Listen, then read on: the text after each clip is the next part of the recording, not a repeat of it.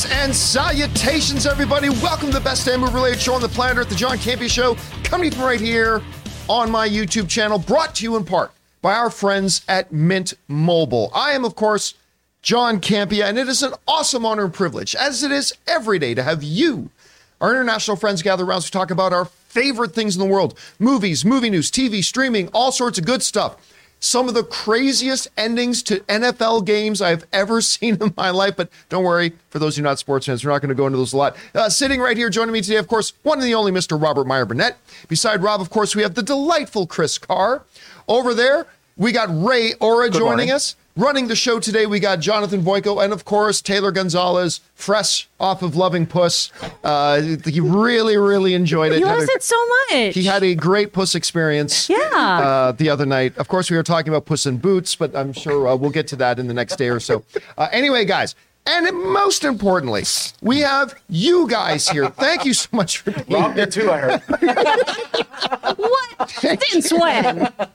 Thank you guys for being here and making this show part of your day. Here's how today's show is going to go. We'll break it down to two parts. First part of the show, we're going to talk about some predetermined topics. Then in the second half of the show, we're going to take your live comments and questions. When we get to the end of the main topics, we'll announce that we're opening up the super chats. We only leave them open for just a couple of minutes, so you got to move quick. And that'll be your opportunity to fire in your thoughts, theories, opinions, and questions, and we will address those in the second half of the show. Also, a little bit of housekeeping here on the podcast front. Don't forget, guys, if you need your daily fix of the John Campea Show, there is an audio only version simply known as the John Campea Show podcast.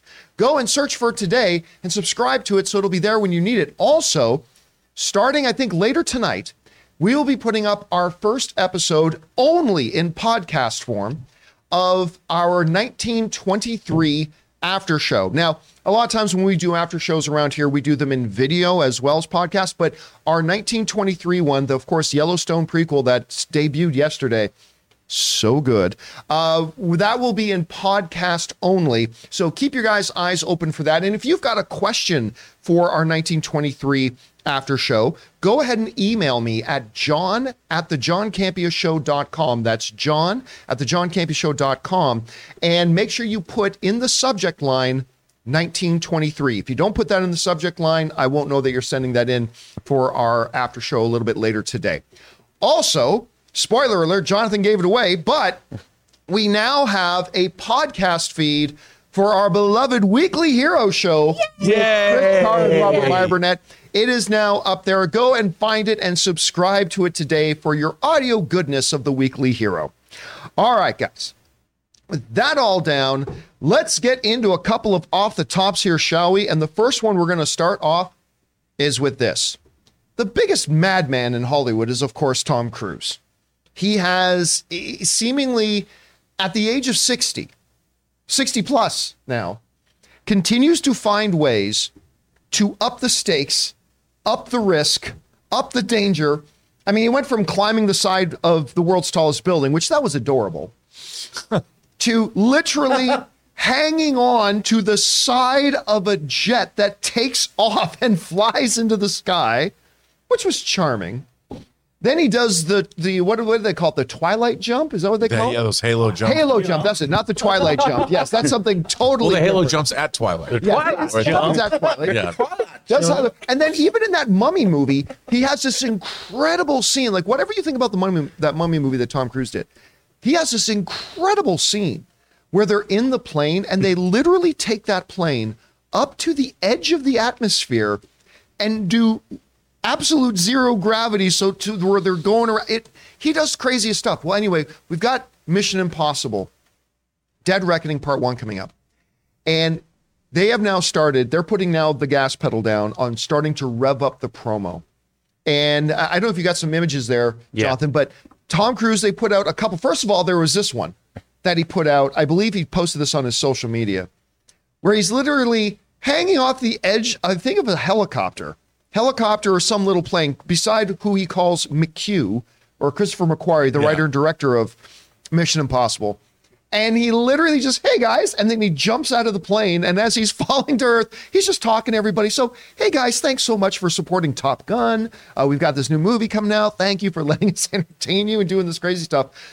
And then also, they released the uh, feature You guys who watched us with our CinemaCon coverage back in April, you guys remember we talked about this bonkers 10 minute feature they did just on this motorcycle stunt. And they did this like mini documentary on how they put together this motorcycle stuff. It is insane.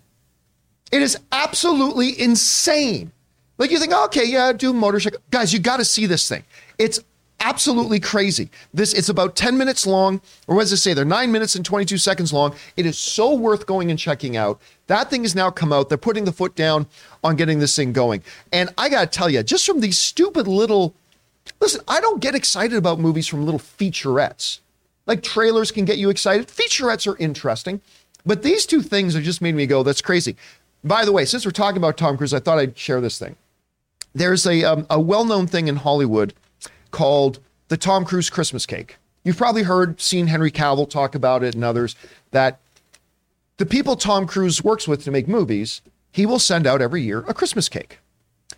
Well, today, I happen to have a Tom Cruise Christmas cake. I, I don't even know if I can. How do I get this box open? I'm not going to do this right. It's in here. You just have to take my word for it. It's in there. There it is. Unfortunately, it's a coconut cake, so I can't eat it because I really don't like the taste of coconut. But maybe you guys can have a bite. Oh, I definitely want to Yeah. bite. So th- uh, now, some of you, as Rob was asking me, wait a minute, how did you get the Tom Cruise Christmas cake? Well, I, I will tell you how I came into possession of the Tom Cruise Christmas cake this year. We actually had, I haven't got the permissions to say who they are, so I won't, but we actually had uh, some some friends come over Friday night, Ann and I, who uh, worked with Tom Cruise and worked with Tom Cruise, and they decided to bring. They of course received the Tom Cruise Christmas cake, so they decided to bring it along. Thought we'd bring, thought we'd bring this for the party. So I thought I would show you guys. We got the Tom Cruise Christmas cake here. Anyway, Rob, I know you have been crazy excited for Mission Impossible Dead Reckoning even before CinemaCon. Yes. But then at CinemaCon, they showed us a bunch of stuff, including this insane mini documentary of Tom freaking Cruise flying off a cliff.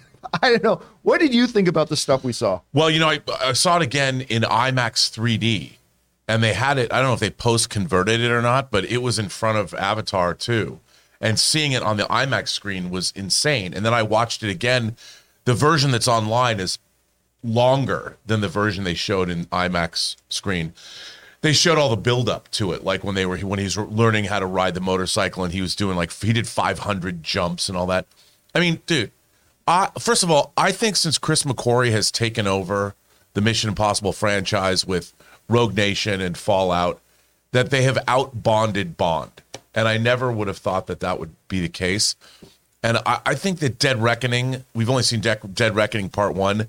Between the stunt and everything we've seen from the movies, I mean, they give me, they have figured out a way to update the Bond formula in a way that the James Bond franchise itself hasn't been able to do. And of course, Cruise has referenced that Bond is a huge influence. Oh on- yeah, on absolutely. films, films as well. And yeah. and I I really love love the films. And I again Chris Chris McQuarrie, you know, he peaked really early in his career. Like he got won an Academy Award for The Usual Suspects that he wrote in 95 and and then he made Way of the Gun and and and kind of he wrote a lot of things, but he didn't he didn't get he was always destined to become a director, you know, and I know him a little bit. He's a really really smart guy and to see what him and Tom Cruise they worked together first on Valkyrie.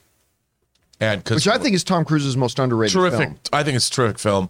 And since then, they've developed this relationship, and and it's great to see that kind of synergy between a a megastar and a director because you see Chris McQuarrie's been his he's rewritten most of Tom Cruise's material. He was a producer on um, Top Gun Maverick, rewrote that script, and now you know they've done this will be the third and fourth Mission Impossible movies they've done together.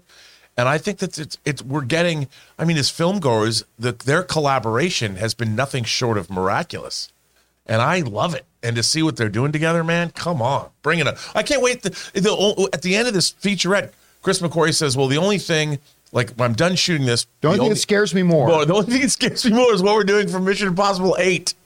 which looks like it might involve a train.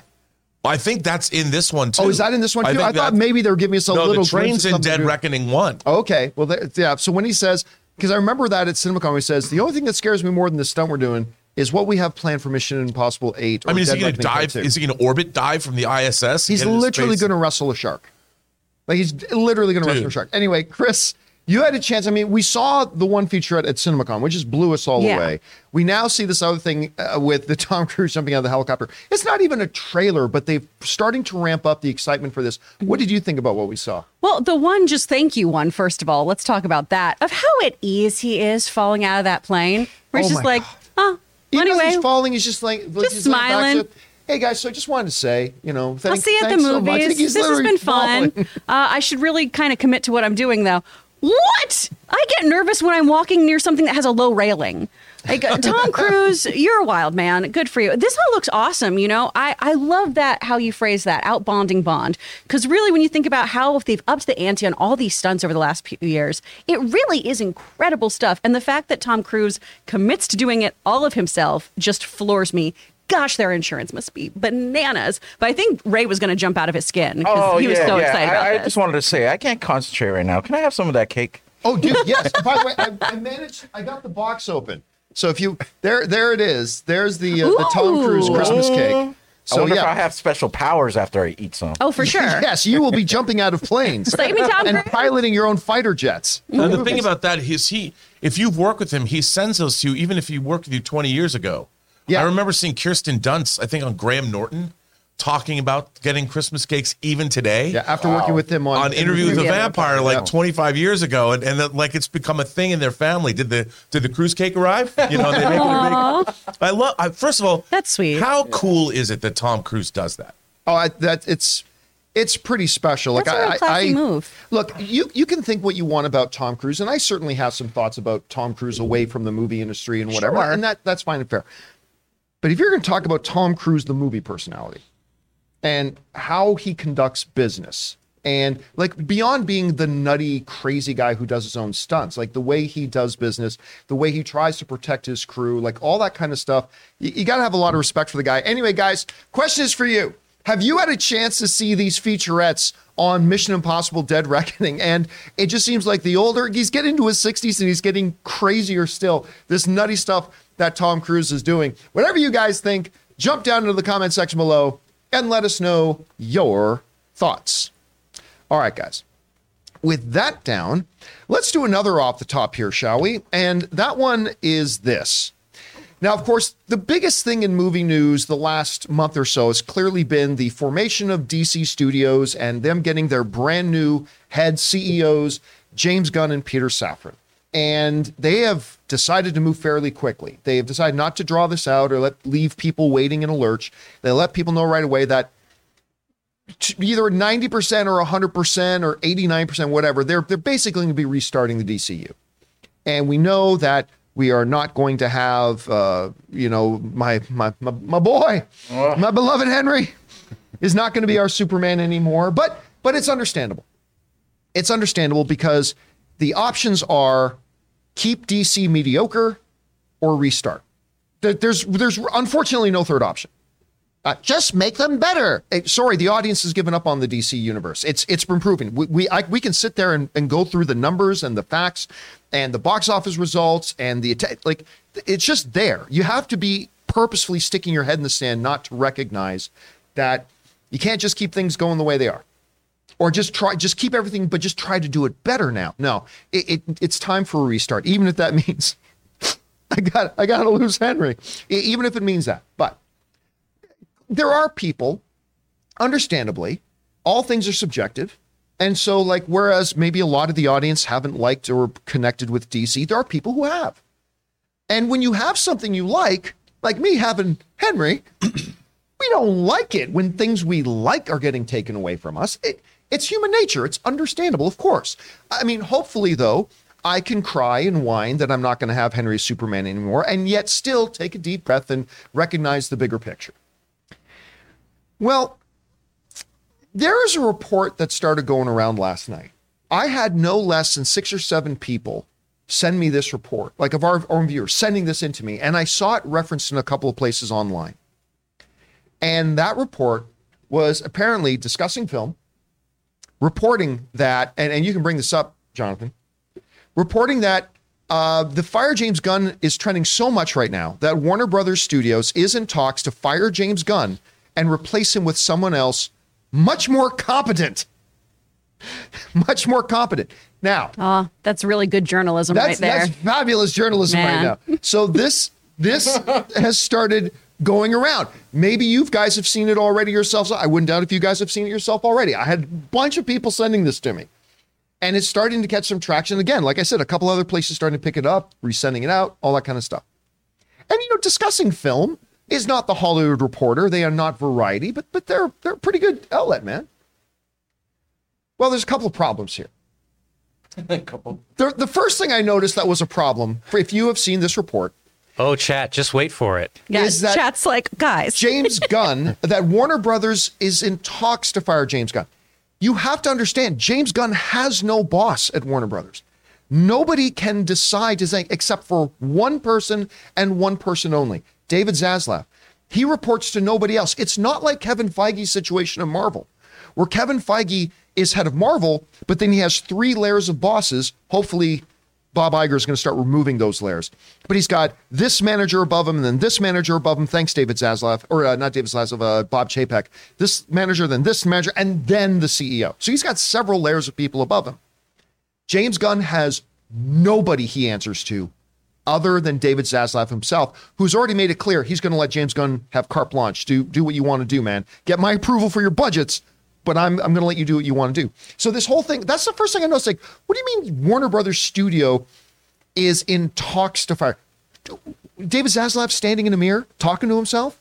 Because there is nobody at Warner Brothers who has the authority to fire James Gunn. That's the first thing I noticed. But guys, here's the main thing and this is for all of you who saw this report, were wondering about it, sent it to me. I want you to notice something very clearly. While that is discussing films logo, discussing films Twitter is not discussing films uh, with an S on the end.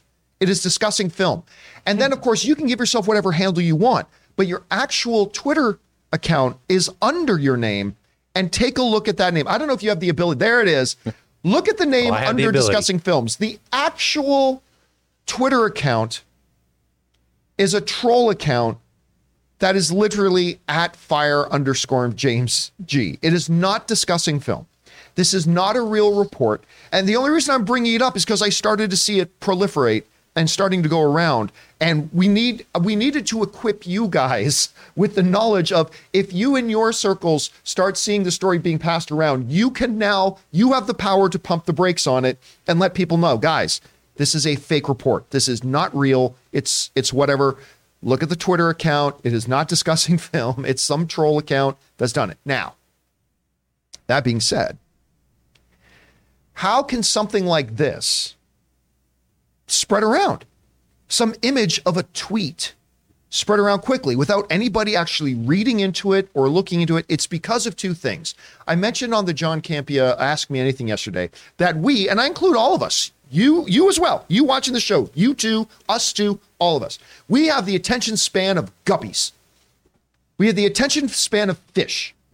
So we live in a culture right now where nobody actually reads the entire articles anymore. They see a headline, they see whatever, and then they start running for it. But the other thing is, and we are all guilty of this, we're all guilty of this confirmation bias. We all suffer from confirmation bias, which basically means if there's a hundred pieces of information out there and 12 of them are pieces of information that seem to support what it is we actually think, those are going to be the 12 things we pay attention to because it confirms what we think and what and we're all guilty of it. We all are. So clearly a bunch of people see this thing about james gunn trending and everything. And for some people it's confirmation. See there and they, they don't bother looking into it. And we're all guilty of it. I'm not pointing fingers at any individuals. We're all guilty of this. But that's another case of this. And that is why we are always telling our audience guys don't just read headlines. Don't just read tweets, whatever, actually look into it and see what's actually being talked about and discussed. Anyway, Chris, uh, you had you saw this uh, this piece of information Yeah. going around. I don't know. What's your take on this whole thing? This is why you look at the username. It's not that difficult. I just I loved how many people were real worried about you, John, where they were like, John, it's fake. John, no, don't report on it. No, we know, guys. But I think this is an excellent lesson in doing your due diligence, right? And also, I, I know I made a joke about it, but a reputable media outlet isn't going to make a stake like putting someone um, more competent into their headline. If they're going to say something like that too, it's going to be a quote from someone else, from some unnamed source. Good journalists remove themselves from things. They don't put their own opinion in. I mean, that's why all of us here are pundits, right? Because we're all just farts in the wind talking about None our of own us opinions. proclaim to be journalists. Yeah. Yes. We're all just saying our thoughts and feelings on things. We're not giving you hard hitting news. But this is why you always just need to double check the sources, see who's actually saying things, because so many people just spread nonsense around. And also, he hasn't even started. So, like, what are you talking about? He's got to do it his might be a little hard finding the real journalists on Twitter because Elon Musk has been suspending all This the real is journalists. very true. Oh, what a But he, hellscape. he reversed that. He reversed that. Anyway, For now. uh, Rob, you you saw this thing. Listen, this isn't the first time we've seen something like this. No. But I mean, it just kind of points to the fact that it's not hard for a fake piece of news to start running again. Rob, I remember a few years ago. This was before Batman versus Superman came out. Somebody put on Reddit, I believe it was Reddit. It might have been uh, Digg before. I, I can't remember. One of those two sites. And they, there was an image where it looked like a, tr- a frame from a trailer where it said Batman versus Superman Dawn of Justice Part 1 and then the second one was Batman versus Superman uh, Enter the Night or something like that. And everybody's like, "Oh, there it is." And blah. It's like some rando person made something on Photoshop, plopped it on Reddit, and everybody ran with it. But so we've seen this before. This won't be the last time. What are your thoughts on this? Well, the thing that really bothers me is like James Gunn is one of us.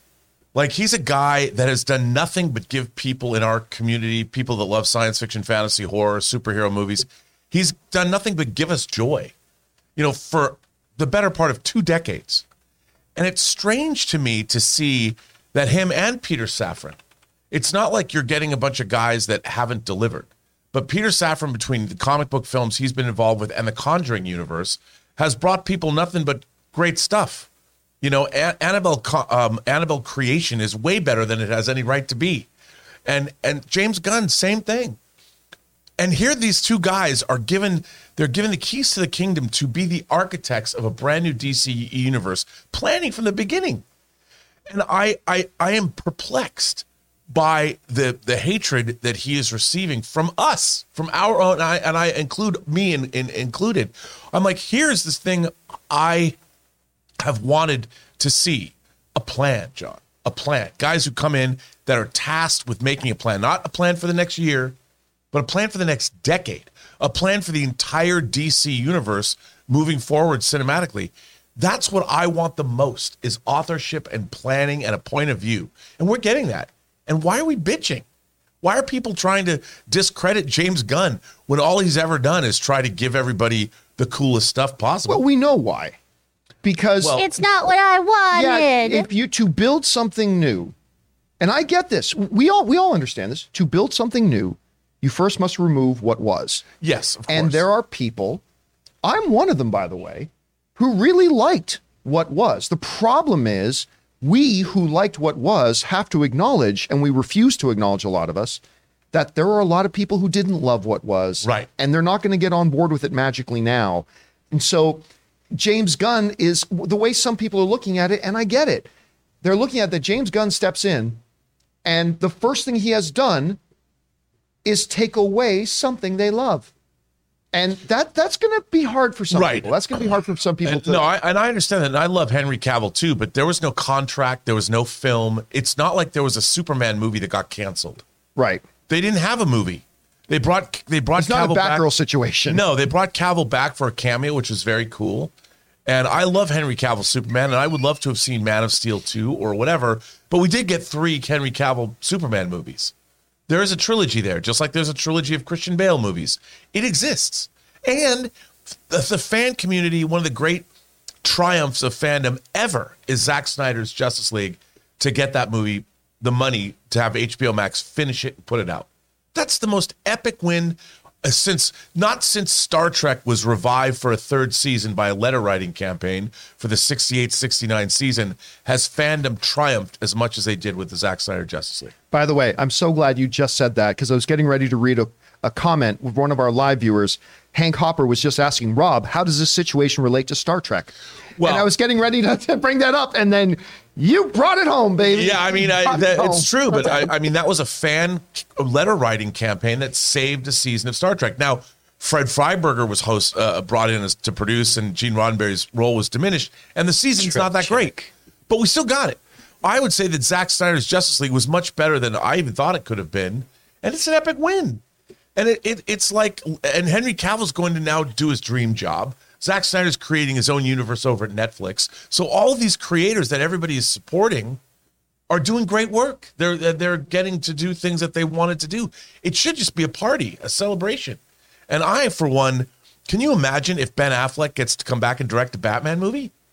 Uh, if, So if, fun. If, if if if they are doing what they're saying they're doing, and Ben Affleck wants to come and direct a new DC film, it can be any. I mean, especially Any if it's movie, Batman, yeah. but it can be any DC movie. I'm Yes. going to absolutely my mind. But here's the problem: James Gunn is going to face, and is already facing, the same uh, complication that David Zaslav is, right? Because it you disassemble things very very quickly you build things very very slowly so the first thing we're going to see with both david zaslav and with james gunn is what they cancel what they remove and what they take away and then we just got to sit with that for a year and a half until we actually get to see Yeah. what they create so it's it's going to be Well, I be think- interesting as we go I think their announcement. They're gonna they're gonna make an announcement. He said after the first January, year, February, yeah. We're gonna we're gonna hear their announcement, and I think it's going to be ambitious, and I think it's going to be exciting. And this is not me being some Warner Brothers shill. It's just I'm always I'm always I excited. thought we hate. I, I thought the internet word was that we hated Warner Brothers. Was at least that's what I got from people for Apparently. like six years. Yeah. Oh, but I, I I've always loved Warner Brothers. I'm Although a I- Disney sycophant, says my DMs. Oh, yeah, I don't like the way uh, Warner Brothers has bogarted the MGM library for their hundredth anniversary, but that's a different story. But I do like the what's going on, and I think John, we are going to get something to be very excited about as fans. All right, guys. Question is for you. This will not be the last time we see stuff like this. And again, all of us, there's no one particular person guilty of this. We are all guilty of this. Confirmation bias, as ridiculous as something goes up, people will take it, people run with it. Be discerning in what information you see, look into it a little bit. Anyway, guys, questions for you. What did you think about this whole thing? Whatever your thoughts are, jump down to the comment section below and leave your thoughts there. All right, guys. With that down, let's get into our Mint Mobile hotline questions, plural. Questions of the day, because we got two of them here today. If hey guys, if you got a question for the show and you'd like to hear your voice on our show, go ahead and call our hotline anytime, 24-7 at 951-268-4259. And our first hotline question here today is a little something about Batman, actually. Take it away. Hey, John, John and is crew. Dennis This is Diego from Chicago. I was calling in because it's well documented that Nicholas Hoult was runner-up to be the Batman in the Matt Reeves version of the film, and was curious how you felt if Nicholas Hoult stepped up to be the DCU's Batman. Thanks. You bring on the filthy. And yeah, listen, you bring up a really good point. Lest we forget, I re- still remember covering this story back when I was still doing movie talk. Uh, that the finalists for the new Batman, although I no, I was probably doing my the solo John Campea show already. Anyway, it was it was close. It was close.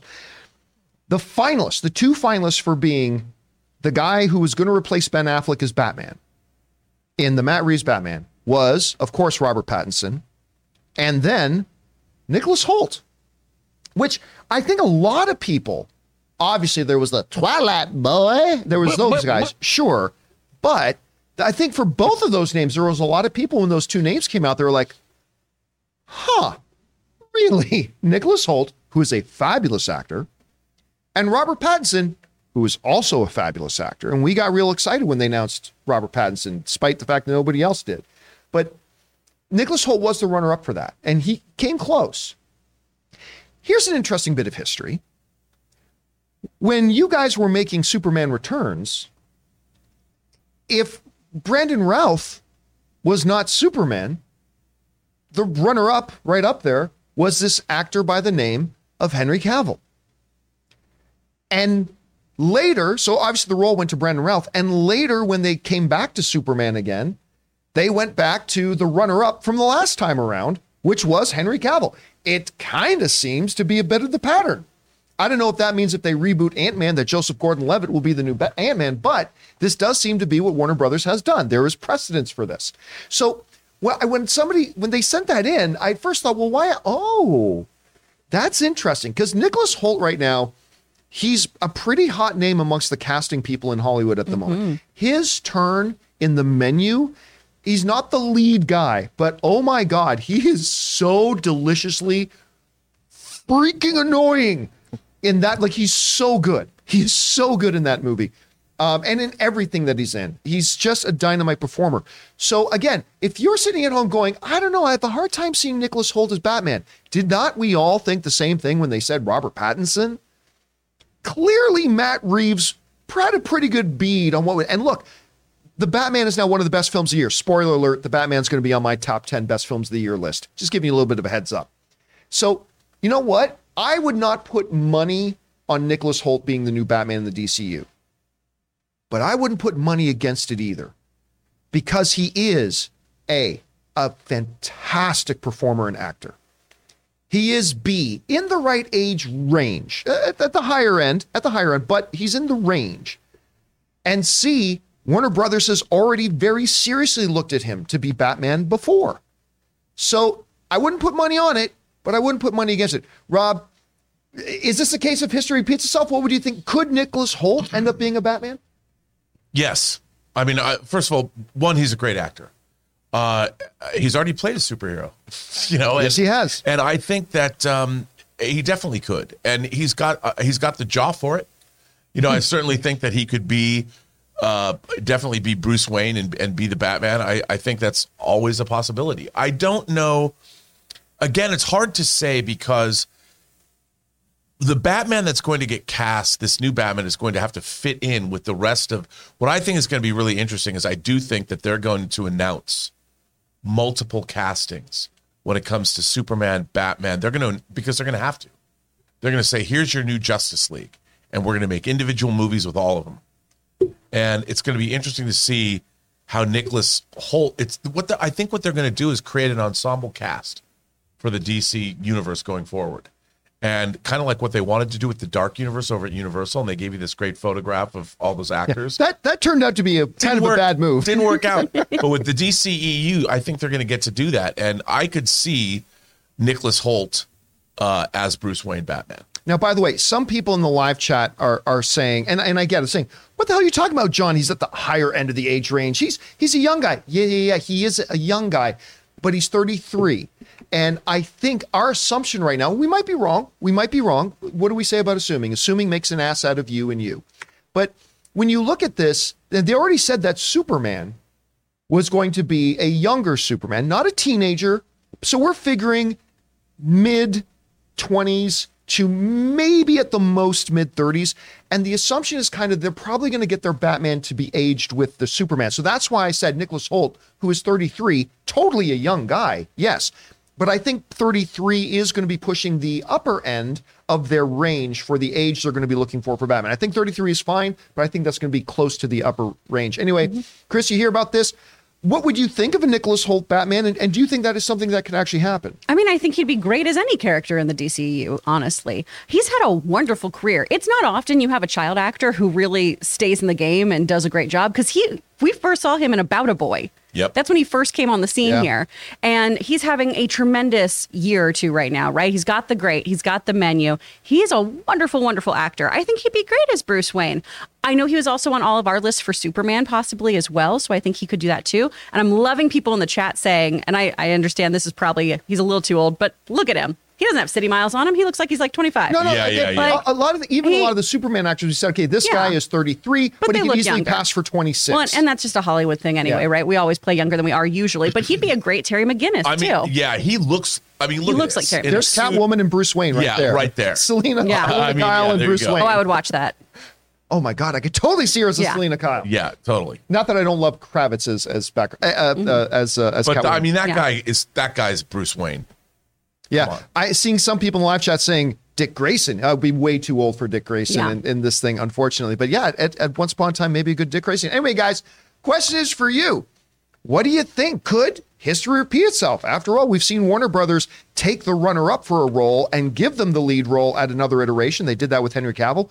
Could they do see, the same thing with Nicholas Hoult? Maybe yes, maybe no. I wouldn't bet, bet against it. I wouldn't bet for it. But what do you guys think about that? Jump down to the comment section below and let us know your thoughts. All right, guys. With that down, let's do one more call from our delightful Mint Mobile hotline today. And this one is about the potential future of Dwayne Johnson in comic book movies. Hey, John, this is Dennis from Nashville, Tennessee. I just got a question. With everything going on with Dwayne Johnson and Warner Brothers, I'm pretty sure there's not going to be another Black Adam. So, what do you think the chances of him going to Marvel are? And if he does, what would he play? Thank you. All right, thanks a lot for sending that in, Dennis. And yeah, look, I, I it's it's well, well, there's been no official announcement or anything. Is there anybody in the room who thinks there's going to be a Black Adam too? No chance. No chance. I mean, look, I would be down for it. I, I've said before, I'm on record. I've said I think if they did do another Black Adam, I think it would make a little bit more than this one did because I think the audience, like me, genuinely had fun with the movie despite its clear and obvious shortcomings. I still had fun with it. I think a bunch of people did. But with the direction of the DCU, with the drastic underperformance of Black Adam, I think it's clear. I, I, I don't know if there's anybody who seriously thinks there's going to be a Black Adam 2 at this point. I mean, I, I think the writing's on the wall. It's pretty clear. There's not going to be another one. All right. Question then becomes Does Dwayne Johnson now have the taste for the superheroics? I mean, he kind of plays a superhero in almost everything he does, but but now that he's played in the sandbox and in the playground of the comic book superhero movies, could the future of Dwayne Johnson be to shimmy on over to Marvel? I mean, clearly after they announced that Henry Cavill wasn't going to be in, everybody was like, "Mm, bring him to Marvel, make him this character this character Marvel. Like everybody wants to see him go over to Marvel. What about Dwayne Johnson? Dwayne Johnson, who is my second favorite movie star in the world. I'm not saying he's the second greatest actor in the world, not at all. I'm just saying he's my second favorite movie star in the world. He's got charisma for days, he's got a long history of success. I mean, could he end up over at Marvel? It's a good question. I will say this, and I say this as a huge, you guys know I'm I'm I'm a Dwayne Johnson super fan. I, I love Dwayne Johnson. And I say this as a big Johnson super fan. In the words of Vincent McMahon, no chance in hell. I, I, at least let's put it. Let me redefine that. I'd be shocked if they if an announcement comes out two months from now that he's joining the MCU. I, I will be shocked. I'll come on and say, man, I got to tell you, I'm super surprised. I do not see it at all happening. And you know what? Marcus Y in the live chat just nailed it. The Rock wants too much control. The Rock wants to be in charge. And one of the things that we saw, like, I'm not going to get into the he said, she said, and who's to blame and all that kind of stuff, but like, we saw him involved in a ensemble project before in Fast and the Furious. And maybe he don't play so well with others. When he is not, I mean, let's face it, Dwayne The Rock Johnson is one of the most powerful figures in Hollywood, other than like the real power players, Bob Iger, David Zaslav, the heads of studios. But he's got a lot of influence and a lot of power. And he likes, hey, listen, who wouldn't? If you have that kind of influence and power, you'd love to be able to flex those creative muscles and, and do that. I get that. Totally. I think all of us would be in the same boat. But Dwayne Johnson likes to be in control of the narrative. And that will simply not fly at Marvel at all. And so, on the one hand, I don't think Marvel would look at him. I don't think Kevin Feige would look at Dwayne Johnson and think there's a place for you over here. And honestly, I don't know that Dwayne Johnson would be a creatively fulfilled or happy going into the play, going into a system and into a place where he is literally a hired hand and has no input and has no say.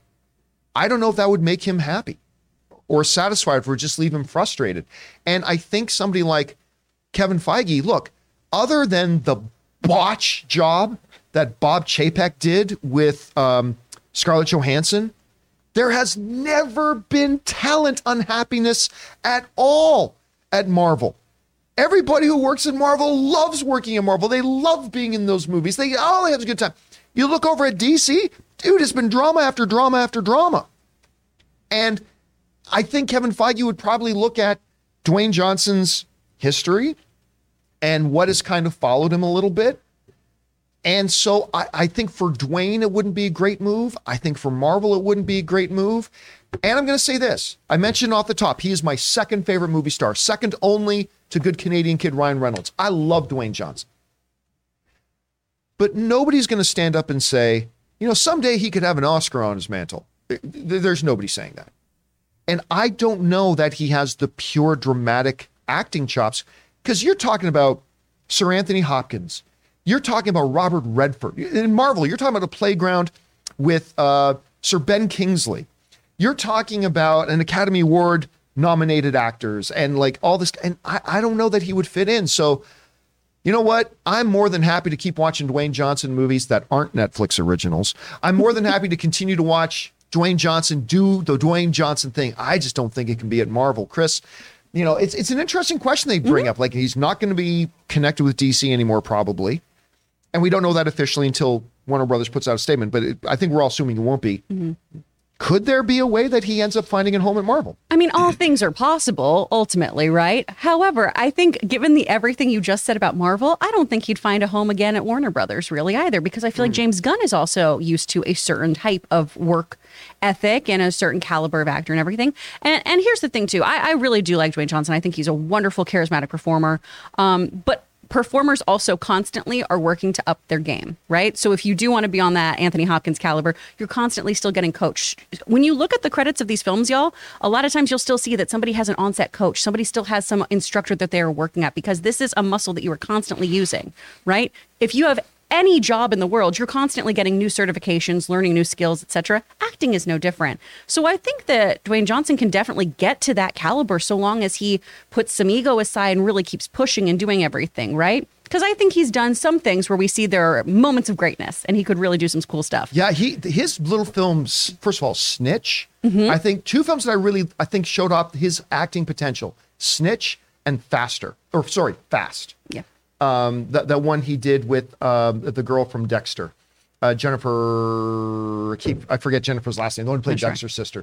Um, but I, I, so he's he has shown. He, Yeah. right. He has shown flashes of that. and I think he could really push himself because I would, I honestly, if he stayed in, in you know the the Warner Brothers universe and everything, you know, we've talked about how like Jason Momoa maybe switch over to being Lobo. I'd honestly love to see Dwayne Johnson be Darkseid. I think that'd be really rad. He's got the physicality. He has the booming voice. I think if he really delivered that kind of just pure, unadulterated evil, it could be really cool. If Vin again, we Diesel saw- can be Groot, why not? yeah, we saw glimpses of that with Black Adam. So I think there's some really cool stuff he could do so long as he's willing to play nicely in the sandbox, whichever one he ends up in. Rob, uh, I, I mean, look again. It's it's a fair question that gets brought up. If he's not going to be DC anymore, could there be a home for Dwayne Johnson at Marvel?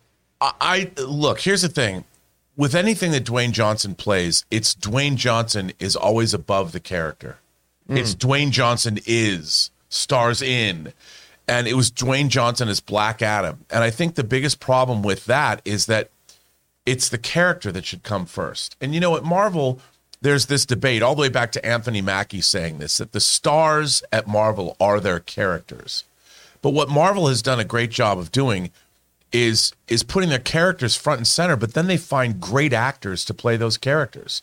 And the actors themselves never try and overshadow the character. Nor do the playing. actors ever come first. It's not like that. Let's get this actor now. Let's find somewhere no. for them. Yeah, they don't do that, and and they it's a synergy between the character and the actor, and that's why I think part of Marvel's great success is that. And I think one of the I look at Black Adam, and I wanted to love Black Adam, I really did. I went in wanting to love this movie. Uh, the JSA was there, seeing Doctor Fate on screen and Hawkman on screen and Atom Smasher on screen. I was like excited, but the problem that I had with that movie was why wasn't the script better? If Dwayne Johnson had all this control, and this is your dream project, you've been talking about making this movie for 15 o- years. over a decade. Yeah, why isn't your script better? And the the, the stuff with the little kid and the, all the the it it felt very not special.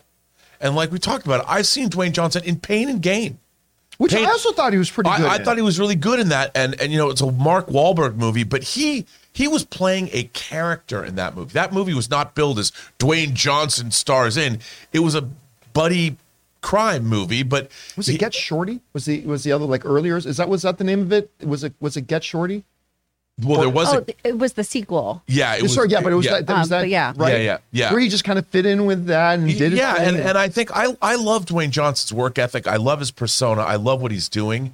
But the problem is, even even the way he is, he overshadows things. It's got to be you're watching a Dwayne Johnson movie. When you watch Skyscraper, you watch San Andreas, it's all kind of the same thing. And I would be, I I think making him Darkseid's a great idea. Or Vandal Savage. I mean, those. yeah, somebody like that. I, I, the reason I like the Darkseid one is because a little more monotone. Mm-hmm. It's a little more dialogue limited. He could bring that physical presence. Anyway, guys, question is for you. What do you think about the question? I think it's a fair one. Like, could you possibly see a future where Dwayne Johnson moves over and joins the MCU? I, I, I don't see it happening. I don't think it'd be good for Dwayne or Marvel, but I don't know. How do you guys see it? Can you see an open door there? Whatever you guys think, jump down into the comment section below and let us know your thoughts. All right, guys. With that down, we're going to take a second here because you were talking about Dwayne Johnson and that smooth, bald head of his. Well, you know what? Oh, no. Let's take a little sponsor segment and talk about taking care of your junk. One, of- first of all, keeping it nice and smooth, and then wrapping it up in something equally as smooth. Let's thank our sponsors at. no, I'm not going to say what I was going to say. At Me Undies and, of course, Manscaped. The planets have aligned. The holidays are officially upon us, and it's time to start celebrating. Do your thing and holiday your way with Me Undies. Because it's the most wonderful time of the year to try Me Undies, because they're currently offering a very merry deal. Get 20% off your first purchase with free standard shipping and free returns when you go to MeUndies.com slash Campea. Guys, you know I've been wearing Me Undies for a while now because I used to be like everybody else. I would go to the big store, buy the biggest box of the most generic underwear, and I thought that was good enough. But ever since I started Me Undies and started wearing the most comfortable underwear I have ever worn in my life, I swear on this Christmas season, I will never go back. So get your holiday shopping finished early and start making time for yourself with the new Me Undies holiday collection. Their undies, long underwear, and sleepwear are made out of the softest, most supple fabric you've ever felt and are guaranteed to bring you comfort and joy to all of your loved ones. Shop their classic plaid prints for a traditional, picture perfect style, or get festive with their adventurous limited edition sweater prints. Available in sizes extra small all the way through 4XL, MeUndies has what you need to make all of your favorite people smile this holiday season, all in one convenient place. So to get 20% off your first order, free shipping, and 100% satisfaction guarantee, go to MeUndies.com slash Campea. Guys, we want to take a second to thank a sponsor of this video, Manscaped. This holiday season, I'll be giving thanks to our friends over at Manscaped. Everyone loves turkey and stuffing, but you'll be looking like dessert with the help of Manscaped's Performance Package 4.0. The leaders in below the waist grooming have blessed you with the ultimate Thanksgiving dinner topic. Tell your in laws about your new cutting edge ball trimmer and gift yourself or the man in your life the ultimate men's hygiene bundle. Trim up your pumpkins by going to manscaped.com and use the code CAMPEA for free shipping and 20% off. And this year I am so thankful for Manscaped because, like most of you guys, I used to use Neanderthalic Dark Age methods to trim my balls. Not anymore, thanks to Manscaped. It's time for all of us to give thanks to Manscaped Performance Package 4.0, or as I like to call it, the perfect package for your package. Inside, you'll find their Lawnmower 4.0 trimmer, Weed Whacker ear and nose hair trimmer, Crop Preserver ball deodorant, Crop Reviver toner, Performance boxer briefs, and a travel bag to hold all your goodies. The heart of the package, their Lawnmower 4.0 trimmer, features a cutting edge ceramic blade to reduce grooming accidents thanks to their advanced skin safe technology. So get 20% off and free shipping with the code CAMPEA at manscaped.com. That's 20% off with free shipping at manscaped.com and use the promo code CAMPEA. Be thankful this holiday season for the best gift of all from Manscaped. Your balls will thank you. And thank you to our friends both at MeUndies and Manscaped. Guys, in all seriousness, we joke a lot about the products that Manscaped create and deliver are absolutely fantastic. If you're a guy, if you're a man, I think you would really love this stuff. Check them out. And I was t- I was literally no lie, ask anybody in this room. We were talking before the show. I love my me undies. I get excited every month when the new underwear shows up. I love putting them on. They're super comfortable. So again, Thank you to both of our sponsors there, MeUndies and Manscaped. All right. With that down, let's get into our main topics here today, shall we? And how do we select our main topics here in the John Campea Show? Well, that's easy. That's where you guys come in because you guys come up with our main topics. Whenever you come across a big topic, issue, or story that you guys feel we need to cover as a main topic here on the show, just go anytime 24-7 over to www.thejohncampeashow.com slash contact. Once you guys get there, you're going to see a form. Fill it out with your topic or question. It's absolutely free. Hit submit, and then maybe, just maybe, you might see your submission featured as a main topic here on the John Campea Show. With that down, Chris, what is our first main topic today? Our first topic comes from Blake. Hey, John, did you see that Universal has released the first official trailer for Christopher Nolan's Oppenheimer online? And boy, does it look like Cillian Murphy is coming for that Oscar. This is my most anticipated film of next year, and I can't wait to see how Nolan tackles this pivotal moment during World War II in a way that is exciting yet also true to history. What are your thoughts on the trailer? Thanks. All right, Blake, thanks a lot for sending that out. And ever since they made the announcement, you know, we, we knew because of all the nuclear fallout that was happening, uh, no pun intended, that was happening at Warner Brothers with Jason Kilar, you know, ditching the movies onto streaming, all that kind of stuff. Christopher Nolan was none too happy. And he said, ciao. And he left. And then we were all waiting to see where would he end up? Like what would be his next home? Turns out it was Universal. And They announced his next project was Oppenheimer, and instantly we were all fascinated. And then they, we've been getting these little glimpses. It is one of the most packed casts that we've seen in in a while. I mean, it's absolutely incredible from top to bottom. And now the full trailer is out. And it's everything I was hoping it would be. It is packed with tension. It draws you in. Again, it's a first trailer, so it doesn't go a lot into that, but it's actually giving you a pretty good idea about what this movie is, even for a first trailer.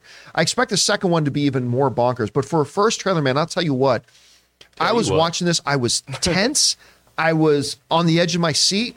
I think Murphy looks like he may be be getting in line for one of those Oscar nominations next year. We'll have to wait and see. I loved what I saw. Rob, you had a chance to see this. Is this the trailer they showed in front of uh, Avatar? No, it's Oh, it's a different. different one. It's different because the one they showed in front of Avatar had a scene with him sitting down with with um, um, Matt Damon, and there's a Okay. conversation between them. It, I, I love the trailer. I mean, when you see it in IMAX, at least when we were the sound alone, it was Christopher Nolan sound. You know, they didn't have the, but they did have enough of a rumbling, thunderous bass that you were just like, oh my god. Um, you know, I love this whole story, and we're going to see apparently a lot of Oppenheimer's life. So it's not just going to be the World War II, the Manhattan Project, and all that. Fascinating character, and you know, after seeing um, Dunkirk, I love seeing him come back and telling yet a totally different story from World War II. This film, it it looks incredible, and I think the fact that it's all shot with IMAX cameras, you know, Christopher Nolan has a very distinct kind of a style. It's a very it's very meticulous, but it it has there's something about the way he shoots things that is very unique to him that I just find delicious to look at.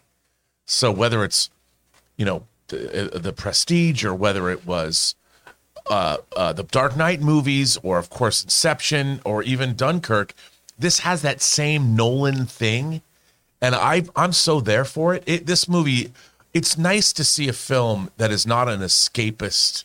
Not that I don't love it, but I like historical dramas, and to see to see someone like Christopher Nolan make one.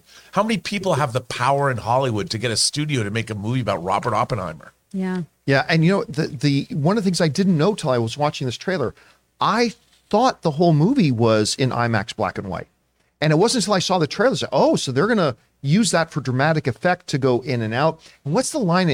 I forget the exact line, but something like, "They won't fear something until they understand it, and they won't understand it until they see it." I'm I'm paraphrasing it, but I'm like listening to that and thinking I'm like going, "Oh my god!" Anyway, Chris, you had a chance to see this trailer. What do you think about the trailer for Oppenheimer? Uh, this is on my most anticipated list. I'm very excited about this because American Prometheus is a fascinating book. I highly recommend y'all read it. I'm going to read it over Which is break what this is based yeah, on.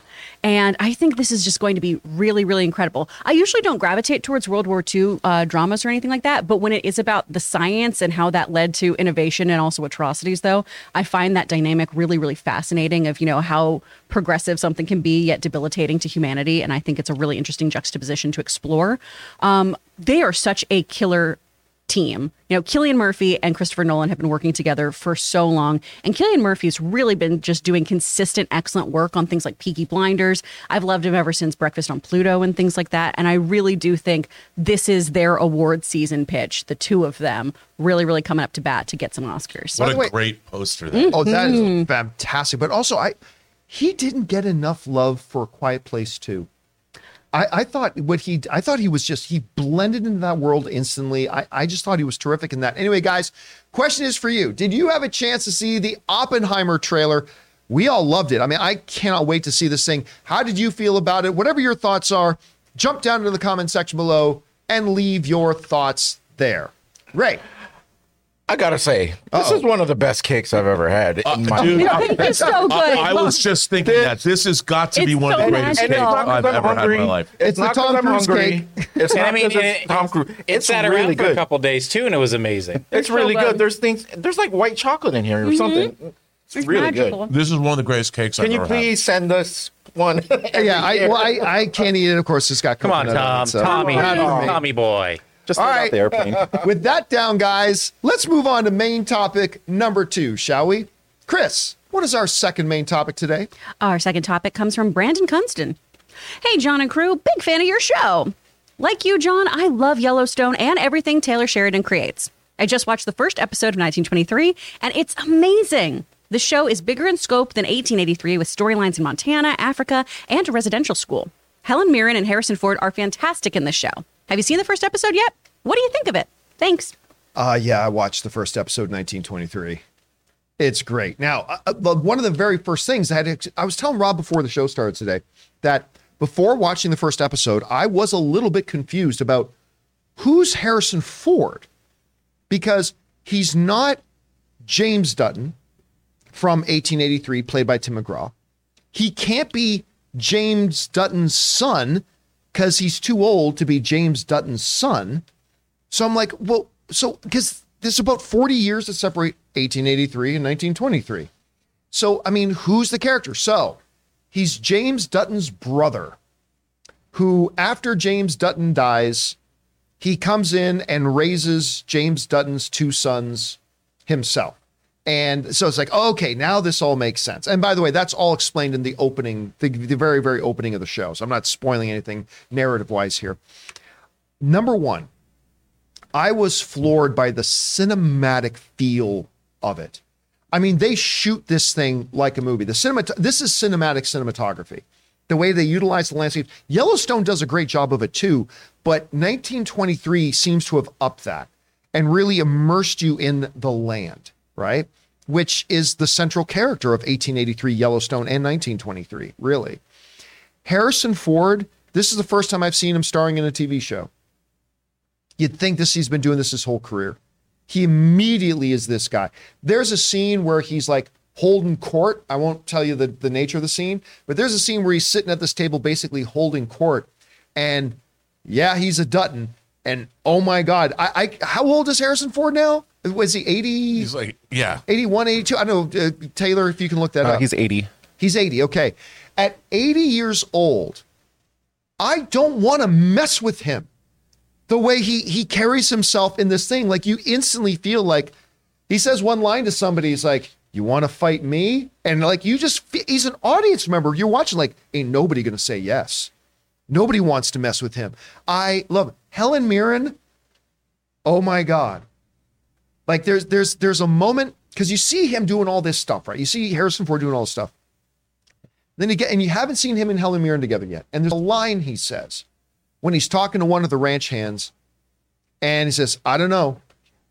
Let me check with the boss." That ain't just a platitude. Because if there's anybody powerful enough on screen who the Harrison Ford character can refer to as the boss, it's Helen Mirren. And oh my God, she's so good in this. There's a great scene with her and a younger woman. Oh, and again, that was- was that awesome. scene was so good. That's the younger woman. There's a scene between her and this younger woman that I'm like, I that scene. If just somebody showed me that scene, I'd be like, I'm in this. The, I am into this show whatever it's going to bring me, I'm completely into this show. Uh, the scope of it, it, it definitely felt like 1923. Seeing the Yellowstone barns and stuff like that, like that felt really connected and everything like that. I loved the first episode. Now, listen, I've had a couple of shows the last year or so where I loved the first episode. Obi Wan was one. I loved the first episode of Obi Wan. Book of Boba Fett. I loved the first episode of Book of Boba Fett. She Hulk. I loved the first episode of She Hulk. I ended up not really liking any of those shows. So maybe that happens with 1923. So all I'm talking about right now is the one episode. And but yeah, man, this one episode is pretty fucking great. Anyway, Rob, you had a chance to watch 1923. What do you think about the first episode? I loved it. I mean, and here's the thing. One of the things I really liked about what they're doing with this entire call it a franchise now. I love the milieu because what they've they've they've figured out a way to make this incredibly cinematic. It's beautifully produced because you know they have a they have a um, a city scene, you know, scene in the streets. If you look at it, the way it's shot, they've got some overhead shots, and they've got one street that they've dressed. And by the way, look like- they built that street. They Yeah. showed in one of the making of featurettes, they actually built all the facades and built that street. Yeah, and what's great about that is they utilize it in such a way that that that that's all they need to sell the fact that they've got this downtown 1923 street, and outside you see women uh, for prohibition. You know, they're like this drinking establishment, and those that when they're going in, no, it's it's a soda fountain. Oh yeah, and what is the the the, the women are like? There's the joke about well, what is the the whore the whorehouse was called Right, something don't- else. Don't spoil. Don't don't Well- give away. Well, no, but I mean, it's just the, it, it, no, no, but it's just the de- this is all just details. You know, the details. It really set the time and the place, and I, it was really cool to see how they're going to deal with everything that's been going on in the United States at that time. And you know, the the the primary focus when they talk about rather than deal with like grapes of wrath, wrath dust, dust bowl American stuff, they talk about there's very real ecological problems the ranchers face that that is a very credible there's a credible threat that they they set up about what the problem is about being a rancher in that era and at that time and I loved it all. And then, of course, the character interplay and everything that's going on. And I I just thought they did a great job setting up this entire milieu. And I can't wait to see where this goes. And like you said, anchoring this with Helen Mirren and Harrison Ford is genius. I mean, because you're they're movie stars. So there's a gravitas and a weight that they bring to each scene. And my God, I wish TV was filled with actors of their caliber because man, I could just watch either one of them do anything. Incredible. Guys, I want to remind you that a little bit later today, make sure you go and subscribe to our after show podcast feed because uh, only on our on our podcast feed, on our after show podcast feed, will you hear Rob and I be doing our 1923 after show podcast. And once again, if you have a question or thought you'd like us to address on it, email me at john at the johncampeashow.com and put 1923 in the subject line. Guys, question is for you. What did you think about the 1923 premiere episode? I was very, very satisfied with it. Now, will it continue to be good? Will it fall off like some other shows that I liked when they started? I don't know. We'll have to wait and see, but I think it's off to a great start. Whatever you guys think, jump down into the comment section below and leave us your thoughts. All right, guys. With that down, let's move on to main topic number three, shall we? Chris, what is our third main topic today? Oh, our third topic's from Freddie Lane. What's up, Freddie? Dear John, I recently read a report that stated Donald Glover is in talks to star and produce a Spider Man spin off about the character Hypno Hustler. I could have sworn that seeing him in Spider Man Homecoming and mentioning his nephew, Miles Morales, meant we would see him return as Prowler. Any thoughts? Have a great day. All right, Freddie, thanks a lot for that. And yeah, that was never going to turn into anything.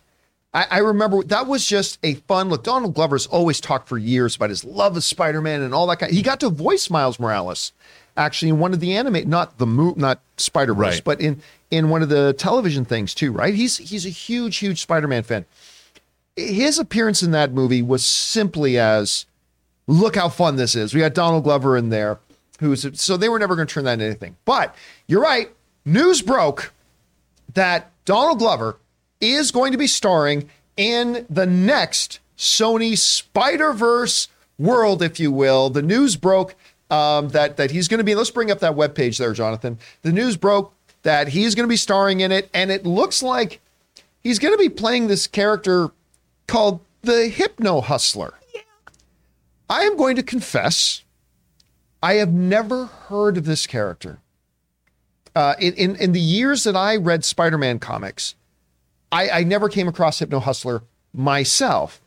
Uh, to get a little bit of information on this, let's go over to the folks at the Hollywood Reporter who wrote the following. Miles Murphy, the son of actor and comedian Eddie Murphy, is on board to write the project, which is kind of interesting. Hypno Hustler is not considered one of Spider Man's top villains, no kidding. In fact, he regularly shows up on the worst supervillains lists, but Sources say Donald Glover sparked to the musical aspect of the character and the fact that he has less Marvel canon baggage, freeing him to greater interpretations. The project could be anything from a disco period piece to a reimagined modern hip hop version or even a cyberpunk future play. And this must comes, of course, from the Hollywood Reporter. Okay. So I, Sony's a little bit mixed right now on their Spider Verse stuff, uh, not counting the animated stuff, which has been crushing it, absolutely crushing it. I loved Venom. I really liked Venom 2. Morbius happened. Morbius It's a movie. happened. It's a movie. It's a movie. Um, now we've got another project coming that I'm very excited about in Kraven. Uh, with uh, why I keep freezing on Kick-Ass's name, uh, Aaron name- Taylor Aaron Taylor Johnson, which I, I I'm actually quite excited about that. I think it's going to be really really interesting. Uh, then what's the other one? Then they've got. I was not interested in Madame Web until we started hearing what that movie might be about, and then all of a sudden I'm like, well, wait a minute, time out. That actually sounds really good. So I'm very curious about that. And I love Donald Glover. I thought he was actually, even though I was a little bit skeptical, I loved him as a young Lando Calrissian. Um, Atlanta is fantastic. I The was Martian. Uh, oh my god, his small small role, but he killed it in the Martian. great in The Martian. Every moment that he's on screen. I mean, so for him to come home and to have his own Spider-Man universe kind of movie is very exciting. But this sounds stupid. Wow. Come on. Come on. John, embrace the dumb. This could be fun. I maybe, maybe that's the hope. That is the hope. But come on. This sounds stupid as hell. It really does. The hypno hustler hmm?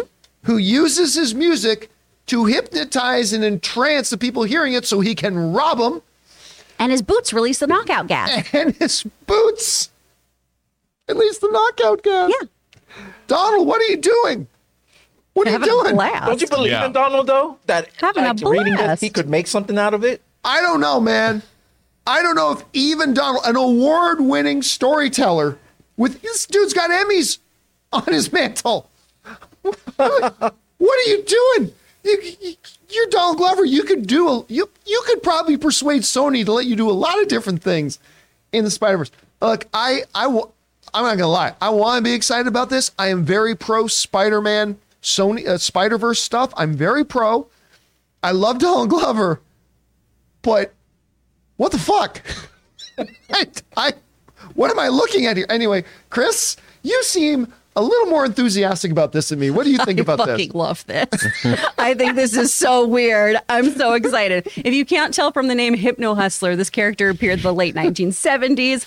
Those are the mercy killers behind him who help him hypnotize people with their backup vocals. Ah, he's, he's only okay. This is what's fun. this is what's really really fun about this though. Is Hypno Hustler only appears like 14 times in comic book history. 14 times. So that whole there's no baggage here thing is awesome because you just have this very weird character that no one really knows about that you can do so much with. And you got Childish Gambino playing him, so you can do some real funky fun vocals and shit. Yes. I'm in. Rob, is anyone going to go buy tickets to see a movie called The Hypno Hustler? Me. Thoughts? Okay, here's the thing. Me. Yeah, the two of us are going. Yeah. We're going. Here, here's the thing. Donald Glover already knows what he's going to do. And for me, he had a plan. Uh, because you don't look at that. I'm a boogeyman. That's what I am. I mean, come on. I'm, here to- I'm a boogeyman. Yes. I mean, the thing about Super Hypno Hustler brains. is if anybody else, if, if the studio said, we've decided to develop this project, I would say this is ridiculous. But the fact that Donald Glover, creator of Atlanta, all the things we've seen him do, Childish Gambino, he, because he's decided to do this, he already knows what he's going to do. And I am sure what he's going to do is going to be wildly entertaining. It'll have a musical component to it, mm-hmm. and it's going to be a hell of fun project, I think. How it's going to fit into the universe, how he's going to do that, the tone of the movie. All I know is that I trust Donald Glover to deliver something good, and this was his idea. So he already knows what he wants to do, and the studio signed off on it. They're like, "Oh yeah, we'll make this." I don't sleep on this movie, man. Rob and I are going to do Ticket Watch. Yeah, Hypno Hustler It's gonna ticket watch. I'm Well, I'm already- there. I'm so there for this. I got a jumpsuit and my sparkly boots that I can wear to the premiere of this. Let's go. I, I, you know me. I want to be in love with this. I oh, love Donald Glover. I love this the Spider Verse stuff. Listen, to be fair, to be fair, and to give myself hope, I was very against Spider Man into the Spider Verse for like a year. I poo pooed on. it. I thought this is gonna be dumb. Nobody cares. I didn't like the animation style I saw in the trailers. Blah blah. And now I think it's one of the greatest single comic book movies of all time. So Hopefully, I'll be able to walk this back. Hopefully, I'll be able to watch this at some point. But right now, I'm not going to lie to you, folks. I'm a little confused. I'm a little bit perplexed. Anyway, question is for you, guy. Ray's loving it already. What do you think? I mean, listen, I if it wasn't for the fact what they did in in Suicide Squad, I'd see a Polka Dot Man movie. Hey, yeah. Yeah. I mean, that's you what never James know. Gunn was able to do. I mean, can you imagine there's going to be an opening scene? The opening scene is going to be this awesome musical number, and in the middle of it all, the the Mercy Killers are going to come out, and when the entire crowd is hypnotized, you're going to see them pickpocket everybody. They're all going to be looking. And You know what that reminds me of? Some kind of a. Do you remember Mystery Men? Oh yeah. The opening scene, the dance at the seniors' home. And, Oh, yeah. Where are the red eyes? It Yep. kind of reminds me of that a little bit. I just watched that, by the way, I love in Mystery Men. 4K. All right, question is for you guys. What do you think? The Hypno Hustler is coming. but it's Donald Glover. So I don't know. How are you guys feeling about it? Give me reason to hope. What do you think? Jump down to the comment section below and let us know your thoughts. All right, guys. With that down, let's move into our fourth and final main topic here today, shall we? Chris, what is our fourth main topic today? Our fourth topic is coming from Owen White. Our, oh, Oh, maybe not. William Ho- Hoseel is doing this. Sorry, I have a different one on my uh, email. William Hoseel. Hey, John and crew. So, despite Avatar: The Way of Water opening lower than projected at 134 million, Deadline also pointed out that the day-to-day percentages were really strong, even better than Top Gun Maverick's opening weekend percentages. Combine that with great ticket sales past opening weekend and amazing audience reception 94 Rotten Tomatoes audience score and an A on Cinema Score. Could this potentially lead to good holiday legs for the Avatar sequel? I certainly hope so, as the film was an incredible big screen experience. Thanks. All right, William. Thanks a lot for sending that in. And so the the opening weekend numbers are in.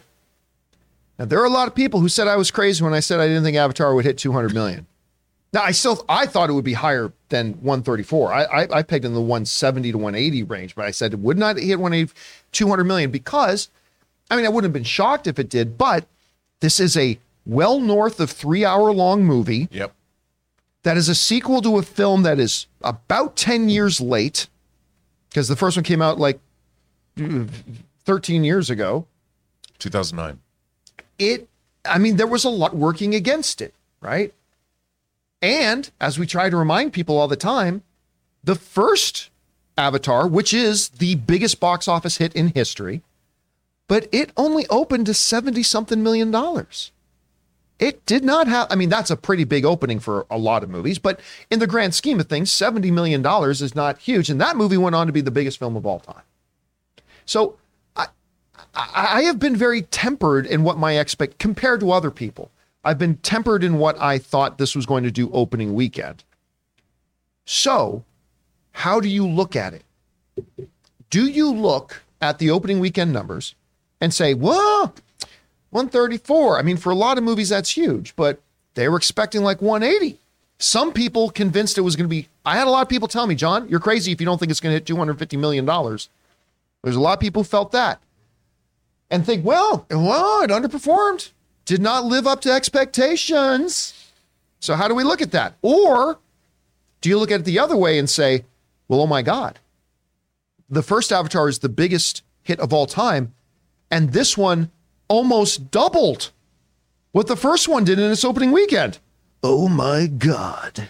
Do we go, oh my God, it almost doubled what the first one did? Or do we go, oh my God, it underperformed what a lot of people thought? Tale of two. Oh my God. You have to do the glasses off though. The, My God. My God. Oh my God.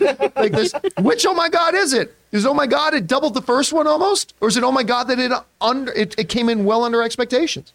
And expectations were high. Well, to put that into a little bit of context, the folks over at Deadline are very, very bullish on what this movie is going to do box office wise overall. And they got some pretty convincing numbers. This comes to us from Deadline, who write the following. We got the word of mouth because the audiences are loving this movie. They quoted the A Cinema score, 94% audience rating, all this kind of stuff. We got the word of mouth. We've got a great movie. We have the screens and a clear run ahead throughout the holidays because they got no major competition coming. Uh, beamed Disney Executive Vice President of Theatrical Distribution, Tony Chambers. Providing confidence that Avatar 2 has a great play ahead are its stellar audience exit, an A cinema score, 91%, and five stars on ComScore slash Screen Engine post track, and great ability to hold. Listen to this. Avatar 2's Friday to Saturday decline is only 16%. That is the best Friday to Saturday hold for a year end tentpole release of late, beating Rise of Skywalker, that had minus 47%, Force Awakens, a minus 43, Spider Man No Way Home, a minus 39, The Last Jedi, a minus 39, and Rogue One, a minus 35. Avatar 2's ease from Friday to Saturday is even ahead of Tom Cruise's Top Gun 2, which declined 27% between its first Friday and Saturday. And that again comes to us from Deadline. Okay. I think to put this in context and keep everything in mind is that what we see here is pointing to an absolutely massive box office final total. Remember, this is a three north, well north of a three hour movie. Limited screens, limited screen time. A lot of people, I've had a lot of you guys mention to me, and we talked about a little bit on yesterday's Ask Me Anything. A lot of people are waiting to see it on the premium screens. Like a lot of people are trying who don't normally try to see things in IMAX or 3D. They're like, okay, the IMAX screens and the 3D screens are all sold out. I'm going to wait till I can see it on an IMAX screen and a 3D screen. The exit marks are even higher than what the first Avatar was. It's got a clear path ahead of it. It's got doesn't have a lot of competition between now and the end of the holidays. This movie's going to be huge. And in the battle of oh my god or oh my god, I think you have to take a step back and say this thing could be huge. Know, look, I've said forever and I stand by it. I don't see this movie making two billion dollars, but that's okay. This movie's going to make a shit ton of money. Is the scientific term? It's going to make a lot of money and I think if you are Disney or whatever, you are looking at this and saying, we've got a movie that the audiences love more than the first one. We almost doubled what the first one did in its opening weekend. I think you're pretty comfortable. Mm-hmm. I think if you're James Cameron, I think if you're Disney, I think if you're the people behind Avatar The Way of Water, which I am seeing today at two o'clock, provided my tickets don't disappear on my AMC app again today. So tomorrow we're going to be. The people asked for it on Ask Me Anything yesterday. They asked me to still do an open spoiler review. So we're going to give it to you. We're going to do an open spoiler review of Avatar: The Way of Water tomorrow. So I'm going to see it today. I know it's late, but hey, it is what it is. But I honestly think, guys, that if you are the people behind Avatar: The Way of Water, you are looking at this weekend numbers, and while they are under expectations, you have to be very comfortable I mean, very comfortable. Just look at this. This is 2022. It's number 10 on opening weekend. It's already in the top 10 on opening weekend. Also, look Worldwide, at that number. it's half a billion dollars. How Yeah. do you say half a billion is a flop? Yeah. This movie will cross the billion dollar mark by Sunday. I agree if with that. not more than a billion dollars, because people are holding out for all but already 434 million in four days. By the eh, this movie could cross a billion dollars by Friday, before next weekend, I don't think it'll cross a billion by Friday. worldwide. Remember, because people are out of school this week. Yep. Here's the other thing too. A little bit of perspective. In 48 hours, not counting the 72, but in 48 hours, Avatar: The Way of Water made more than the lifetime run of Black Adam. Yeah, I, I, just for context, that that that's how. So we can look at it and say it. Hey, it didn't meet expectations, which is absolutely true. It did not. But keep it in perspective. It made nearly double the original. It made more than Black Adam did in its entire theatrical run. There's some very encouraging signs here. Well, and that hold, the hold number, what are we going to see today, tomorrow, for the rest of the week, during the week? This movie is going to be monstrously huge. People are, are off, they're, they're home from school, they're going to see these premium showings. They're going to be sold out the entire time. I really wouldn't be surprised if this movie hits a billion by Friday and certainly by the end of next weekend. That's enormous. And then you've still got the week between Christmas and New Year's. Yes, you do. And here's the thing it made more than Black Adam in the first 48 hours. In 15 minutes, it made more than Morbius.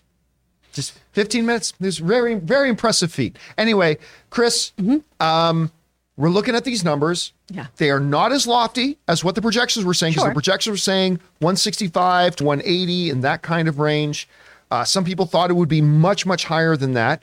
It comes in at a still incredible, but more modest 134 which oh my god is it? It- like, should people be looking at My this? God. Yeah, is No, that it's the that one. Yeah. It's it's absolutely that one. We talked about this before when we were talking about box off predictions. The holidays are bonkers, right? We all have so much stuff going on. Jonathan and I were talking about how we're probably not seeing this movie till after the break, possibly, mm-hmm.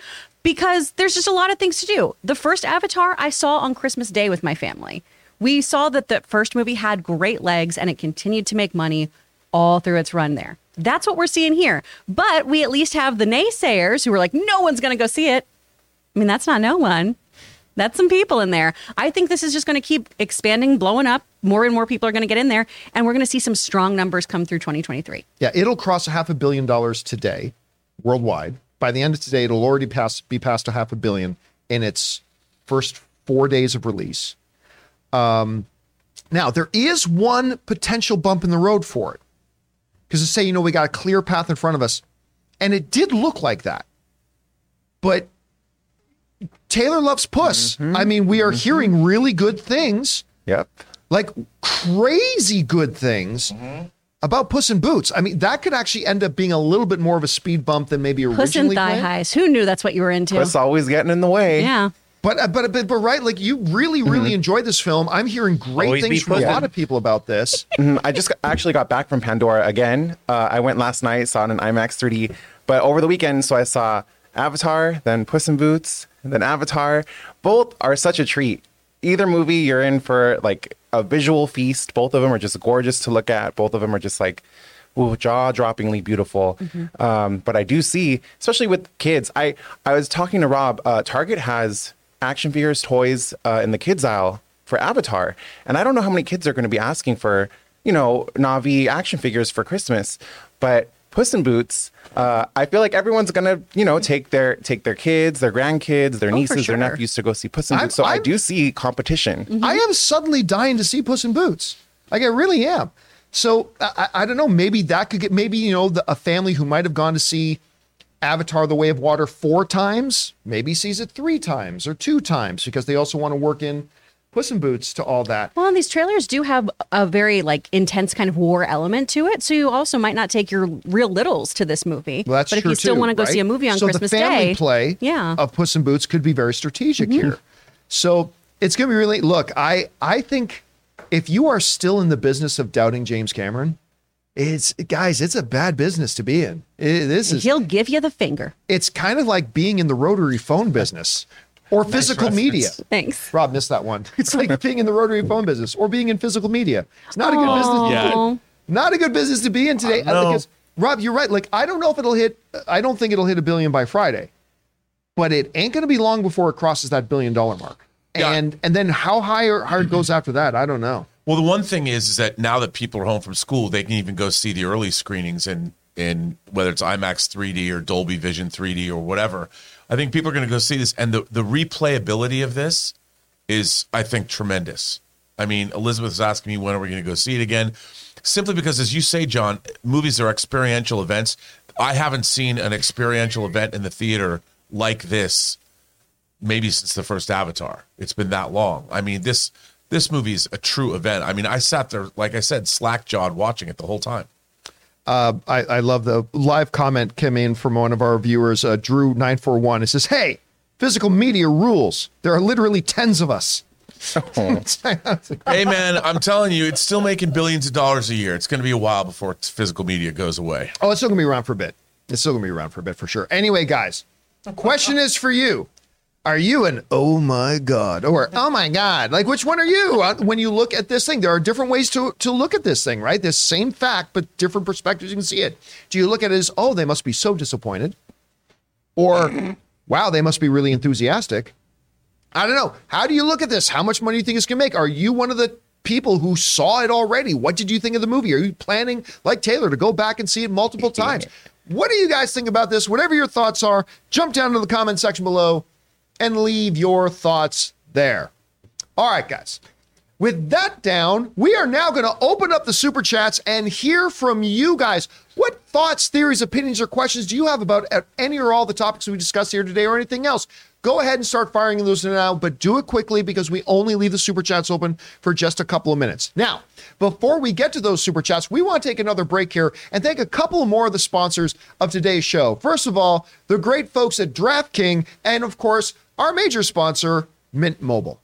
Hey guys, we want to take a second and thank one of the sponsors of this video, DraftKings. This time of year, everyone's excited for the holiday spirit, but what about all the basketball? When it's time to throw down on the NBA action, it's gotta be with DraftKings Sportsbook, an official sports betting partner of the NBA. New customers can bet just $5 pregame money line on any NBA team to win their game and get $150 in free bets if they do. Plus, everyone can combine multiple bets for a bigger payout with DraftKings same game parlays. Just download the DraftKings app, use the code CAMPEA, place a $5 pregame moneyline bet on any NBA team to win, and get $150 in free bets if they do. That's code CAMPEA only at DraftKings Sportsbook. 21 plus in most eligible states, but age varies by jurisdiction. See DraftKings.com slash sportsbook for details and state-specific responsible gaming resources. Gambling problem? Call 1-800-GAMBLER. In New York, call 877-8-HOPE-NY or text HOPE-NY 467-369. Eligibility and deposit restrictions apply. Bonuses issued as free bets. Eligibility and terms at sportsbook.draftkings.com slash basketball terms.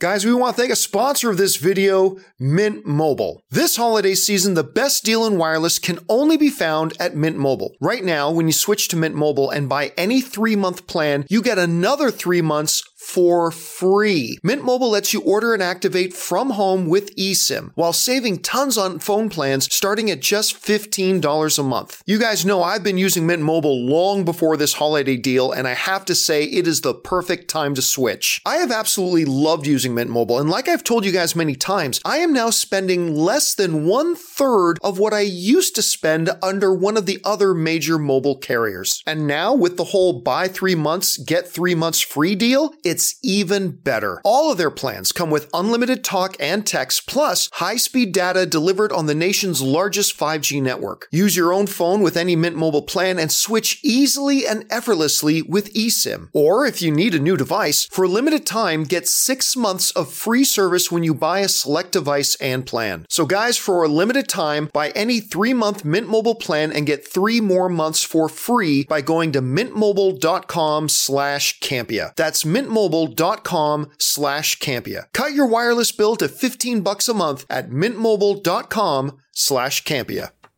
And thank you to our friends at DraftKings Sportsbook for being a sponsor of the show. And also, of course, our main sponsor here, Mint Mobile. And in all serious, guys, if you are not on Mint Mobile, what's it like being that rich that you can just burn that much money every month? Seriously, go over, check out mintmobile.com slash Campea. I have loved it since going over there. And thank you again to Mint Mobile because your mobile service provider is no good unless they become a sponsor of the John Campea Show sometime in the future. In which case, how you doing, AT and T? But no, seriously, Mint Mobile's awesome.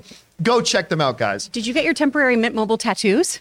I did. Oh I gosh. did. I'm They're saving so them though. cute. I haven't put them on with the Ryan them. Reynolds face Yeah. on it. Yeah. I think it's fun. Really? Yeah, yeah. Yeah. They they sent they sent out this great package. We have Mint Mobile sent out a package to a bunch of their customers where they gave you the temp tattoos, which is the face of Ryan Reynolds with Mint Mobile. That's on hilarious. Because the tattoos are temporary, but the savings are forever. Wow. there you go. Oh boy. It's great. All right. With that down, guys, let's now move into your live questions that you guys have been sending in, shall we? Chris, what are people sending in? Um, from A. Marcellus, is it safe to assume that Zachary Levi and Margot Robbie are going to be out of the DCU as well? Maybe Viola Davis can stay the same way Judi Dench remained as M with different bonds? You know, I, I, I do think even in a reboot, you can pick one or two threads. Like I've said before, I think Peacemaker is pretty safe because the only thing you have to retcon was that one little throwaway bonus scene in the finale with Flash and, and Aquaman being there. So you're going to have to retcon a little bit. But for the most part, it was pretty free of a lot of strings to the greater DCEU, right? Like there were little references, but your references to Flash can still be there because there's going to be another Flash. So that's fine. Maybe somebody like an M character, like like a Viola Davis. The Margot Robbie one is a really good question because James Gunn really likes her and he really likes her Harley Quinn. James Gunn has not told me this. He hasn't told me anything. I don't think Margot Robbie is still going to be Poison Ivy, and or, or sorry, uh, is still going to be uh, Harley Quinn. And the only part about that, I've really liked her as Harley Quinn, even though I didn't like the fabulous Emancipation of Harley Quinn, Birds of Prey. The one thing that bums me out is I really want that Harley Poison Ivy movie that that Margot Robbie's been talking about. But I honestly, I think Margot Robbie's going to be done as Poison Ivy. I don't know. What do you think? I, I keep Uh, saying Harley- Poison Ivy yeah. as Harley Quinn. I no, I think you're right about that. But here's here's what I don't. I, I- there's no reason if you do Peacemaker season two that it can't be in this universe it's in now, because you've got Flash, you've got Shazam: Fury of the Gods, and you have Aquaman coming out. There's still movies coming out. They're going to announce whatever their new new thing is. We're not going to get whatever this new DC universe is until the end of 2024. I would imagine at the soonest. So you think a Peacemaker season two will come out before James Gunn's new Superman movie? Absolutely. Why not? Because you could do that and and it I mean here's here's the thing. Remember, we as fans pay attention to this. But the general population is not going well the new DC, you know, they're not the, the movie going audience knows that we've had Michael Keaton as Batman. We've had Val Kilmer as Batman. We've had George Clooney as Batman. We've had Christian Bale as Batman. They're not keeping in their own minds, well, it's a universe, it's this, that, and the other thing. They're just watching the entertainment. But it's a good point. Like if they if they can do season two of Peacemaker and say this is it, and do that before the new DC starts up, I mean that, that is a way to do it. Actually, I, I think it's a good way to do it because we're getting three more movies set in this u- other Including Be- universe. Blue Beetle and yeah, yeah, uh, four movies. Yeah, we- I- I, always keep forgetting Blue Beetle's theatrical. So look, this new DC iteration is going to be starting from scratch, but we still have these other four movies coming out this year, and I, I think there's even a possibility that who, who knows what they can do. But we're I think we're too hung up on this whole idea of well, it has to be defined in this way. Everyone's thinking either or, but people forget we, we're getting four more, and that's by the way a lot of movies. All right, what's next? From Zach Marcello. On the topic of Tom Cruise insanity, can we take a moment to give some major props to Kate Winslet? The Up second here, part found it. here. I done found it. Sweet. Just saw that during the filming of Avatar, she broke Cruise's record for holding their breath to shoot a scene with a whopping seven minutes, 15 seconds. I know. Like I, I look. But that I'm, doesn't. I'm not, even- that sounds impossible. I'm not going to lie. I don't believe it. I read that. I don't believe it. Now, I'm not saying Kate Winslet has lied to my face several times. I'm not saying that. But I don't believe it. I do not believe that Kate Winslet went underwater and held her breath for seven minutes. I don't buy because I read things she thought she was going to die. Like I believe she went underwater and held her breath for a long time. Mm-hmm. Like I, I believe that. I I don't believe seven minutes. I I I don't know, but if she did, kudos, like respect. If she did, I again, I don't, I don't believe it, but if she did, man, crazy respect her because not only is she like literally one of the greatest actresses in the world, Oh yeah. then doing that kind of hardcore stuff, again, crazy respect. All right, what's next? From Sean Ryder, binge Severance and would love an after show in season two. Yeah, I I can't see us not doing an after show for Severance for season two. Um, That'd be I- fun. now, whether or not it would be a, a YouTube one or an audio only one, we'll, we'll find out. But I, I think it's pretty safe to say we're going to be doing a Severance season two after show for sure because that first season was crazy good. Mm-hmm. All right, what's next? From Josh Becker, loved Avatar 2, seen it three times, and I want to see it even more since there isn't much coming out until February. The only way I'll see it is in IMAX 3D. Which is crazy. Like I, you know me, I think 3D is a useless gimmick, but you sold me. I I was looking around for the theater that I could watch this thing in IMAX 3D, and I found the one that I'm going to go watch it in IMAX 3D today at two o'clock. Um, so I, I'm- I'm sold. But I mean, that's the thing. People are going back again and again. The people who have watched this thing are loving it. Like I remember you texted me still in the theater while the credits were rolling. And so like and that's the type of response we're hearing from people. So if people like you keep going back more and Dude, more. it's insane. I mean, it, it's just, it's insane. All right, what's next? From Attack of the Mushi, is Secret Invasion Marvel's Andor? Love you guys. Hmm, well, we don't know. No. Yeah, I wouldn't say no. It's it's definitely in the vein of MCU.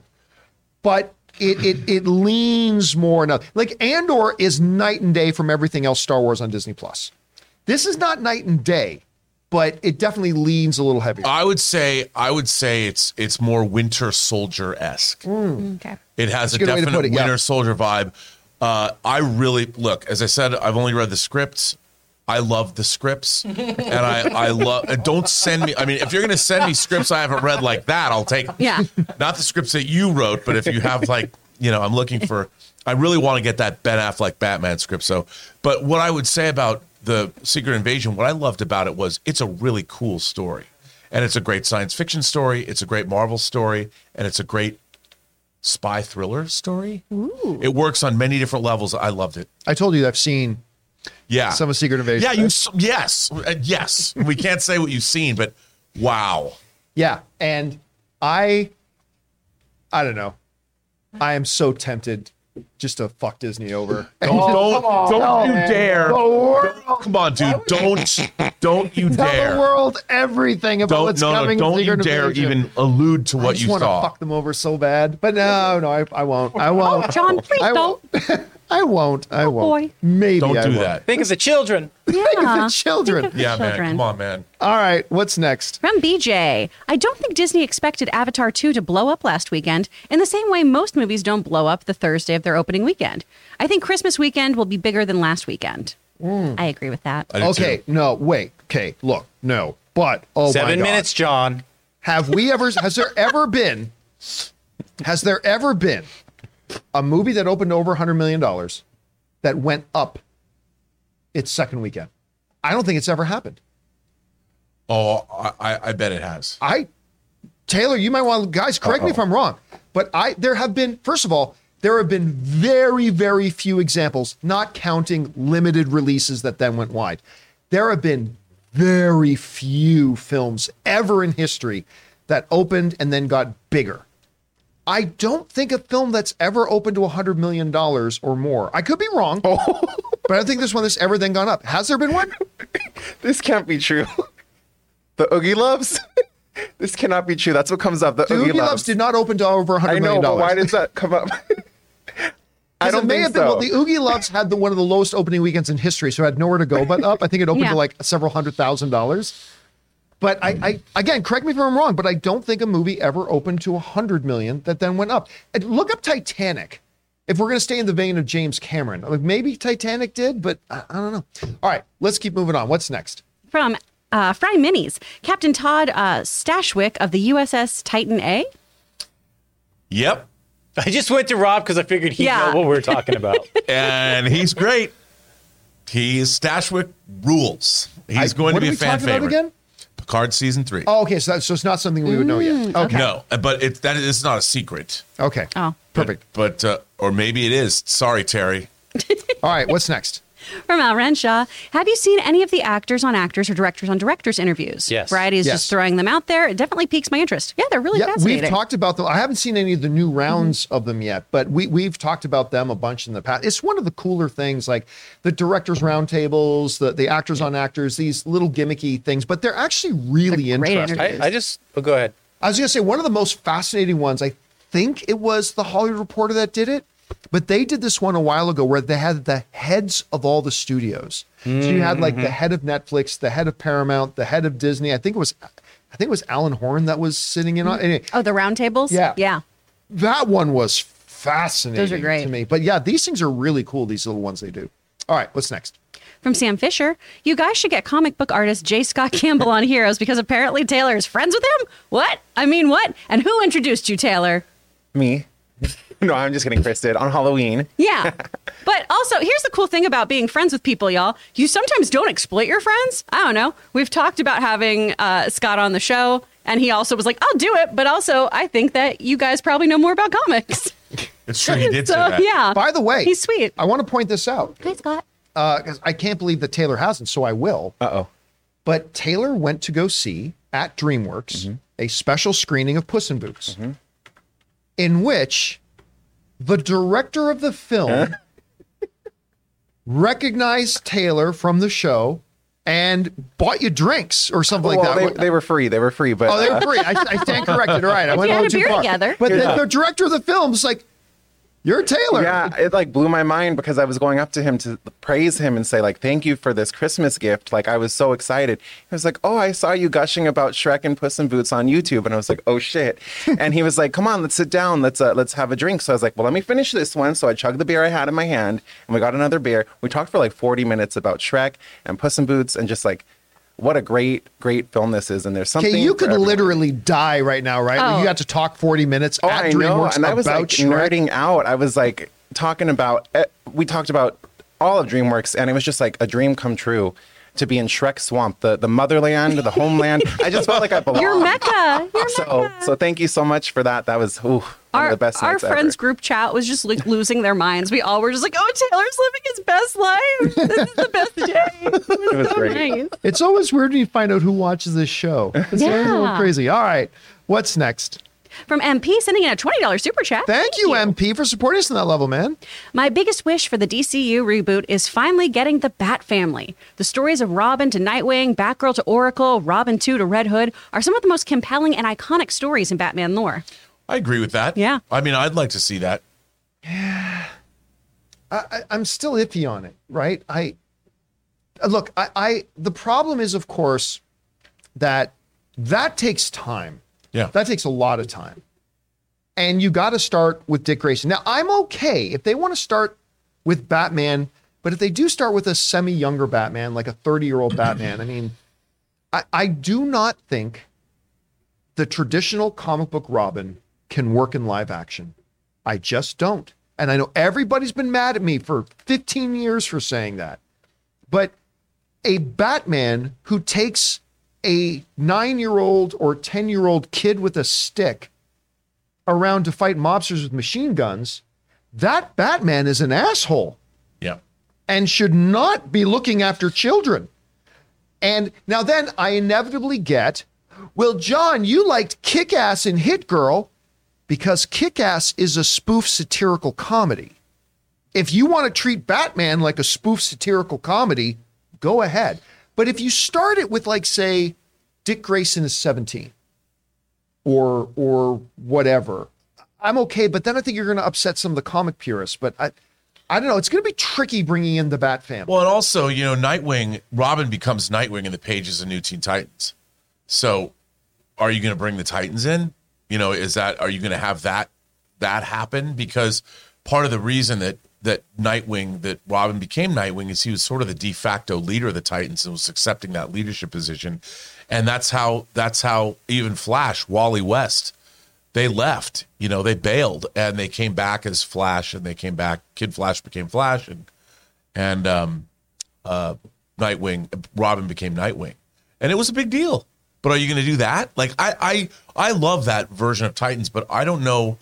I think they're going to start. they're- It's not going to be that expansive yet. I think they're going to focus on the Justice League characters because the second, like you always say, the second tiered characters. You got to bring them along. Yeah, yeah, it's that's We'll a see. tough. Oh, yeah, it's a tough one. All right, what's next? From Al Renshaw, I didn't think I would ever say this, but I'm actually excited to see Puss in Boots this weekend. Trailers were good and it looks like a lot of fun. Listen, I'll tell you, I hate cats, but when that trailer for Puss in Boots came out, I'm like, well, damn it, if I'm not on board, Yeah. I want to see this. The trailer I thought was wonderful. It looks precious. And and and hearing all the, we started hearing from some very very early screenings from people are saying this is actually damn amazing. I, I I'm not gonna lie, I am excited to watch Puss in Boots. Mm-hmm. I can't wait to see it. I'm probably gonna try to go out and see it tomorrow night. All right, what's next? Oh, what? you have all your cat yogurt now too. So stupid. Anyway, all right, what's next? From Max Finkel, howdy from Austin. With Avatar, the question of frame rates and motion smoothing has ignited again. Want to ask your thoughts on both. Listen to Tom Cruise. Well, yeah, I I have not seen it, but I have heard it was done very organically. I don't know. What did you think about the mixing of the frame rate? I thought it was really fascinating. I mean, here's the thing about frame rates: the re- when you get it to higher frame rates, the brain is tricked into perceiving what you're looking at looks like it's real. It looks like you're actually standing looking at reality. A lot of people call it the soap opera effect, but Yeah. when you're watching it in IMAX and you're watching high frame rate resolution, it isn't so much, it just looks more real than real. Whereas how we've been watching films at 24 frames, you're seeing 24 still frames, and it's the persistence of vision, part of how our vision works, that distances us from the image on the movie screen. The thing with high frame rate is that distance is no longer there. And what James Cameron does is he use very he uses variable frame rates throughout the whole movie. Now I only saw it in IMAX. Now I've heard on the IMAX screen that the frame rate thing is diminished. But if you see it in Dolby 3D, it's very much more apparent. So I'm really curious as to see because I want to see it in Dolby 3D how it looks. I didn't have a problem with it. Like I didn't like The Hobbit in high frame rate because everything looked fake to me. Mm-hmm. The sets look fake. It looked so real. It, looked fake. Yeah, it looks like you're on a set as opposed to having that distance. But I, I didn't have a problem with it. I actually thought it really worked, especially like in underwater sequences and stuff. But it's it's it's interesting. I want to see it in a, f- a couple of different formats before I rate make up my mind. All right, what's next? Fascinating though. From Ron H. Well, I feel I'm not going to say that No, word. let's the move film on. experience was something. Everything looks so real. I now want an XL. Yeah, no, just just just uh, skip. You're gonna write something stupid like that. Yeah. We're just gonna skip. Maurice Seifring. Sadly, China looks like it's heading into a really rough winter with COVID as it suddenly opens up. Avatar 2 is playing in China, but I can't see a huge box office for it in China because of this. Yeah, it's going to be very interesting to see what kind of imp- uh, uh, again we try to warn people in advance Uh, like yeah if it plays in, in china it's definitely going to help it but it's not going to be a world changer uh, for them right so it, it will be interesting to see how that kind of plays out a, a, a bit so i mean look there are more important things than movies and china's definitely dealing with some stuff right now and we hope like we just hope they're able to, to navigate those waters whatever with avatar but it will be interesting to see what kind of an impact it does or does not make on that film all right what's next From Sin Vendetta, I feel bad, John. I've already seen Avatar 2 twice since Thursday, and you haven't even seen it once. Man, can't wait to hear your thoughts, John. I thought it was really, really great. I am very excited. Again, uh, I got screwed out of it. Thank you, AMC app, uh, even though I had my tickets. But, and then of course, the weekend, Ann and I, our weekend was completely booked from start to finish. So there was that. But yeah, I'm getting out to see it today. Finally going to see it. We're going to be able to, I'm going to be able to do our open spoiler discussion tomorrow. So fingers crossed. I'm very excited. I've loved hearing all of your guys' reactions to it. So it's made me excited, even more excited about seeing it myself. All right. What's next? From JCSC, wasn't Oppenheimer going to be in black and white?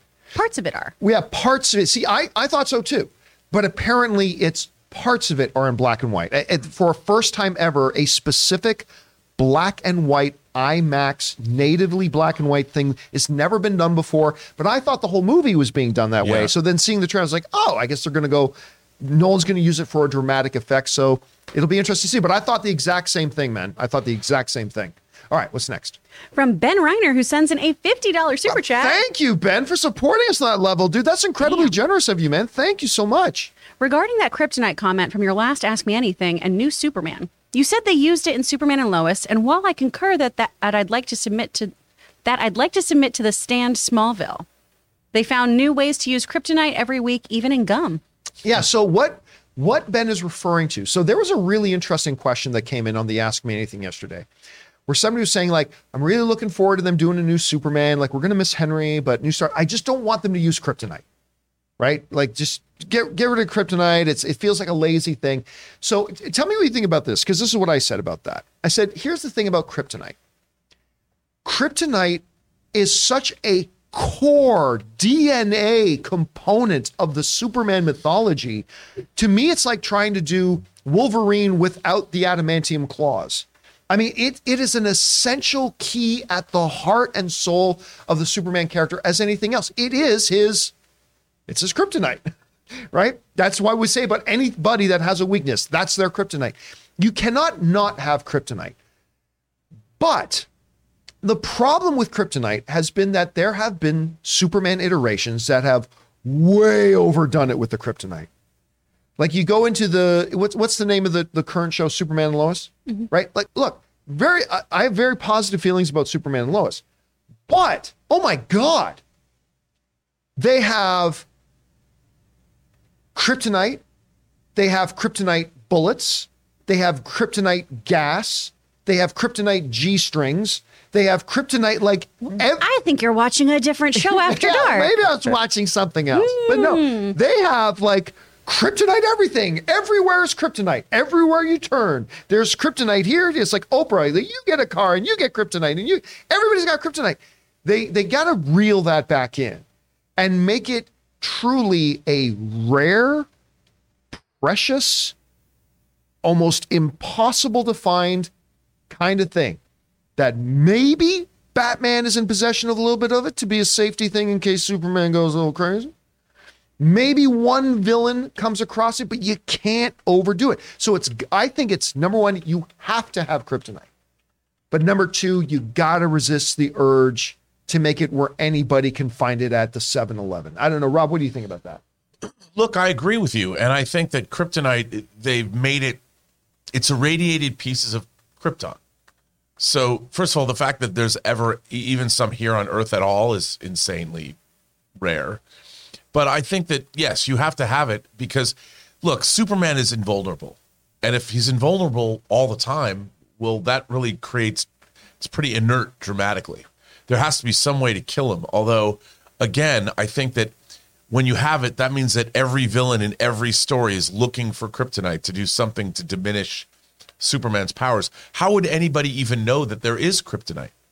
You know, when Superman first comes to Earth and lands in Smallville and Ma and Pa Kent, there's no one that would even know that kryptonite would have any effect on Superman at all. Why would you? Because no one's seen that before.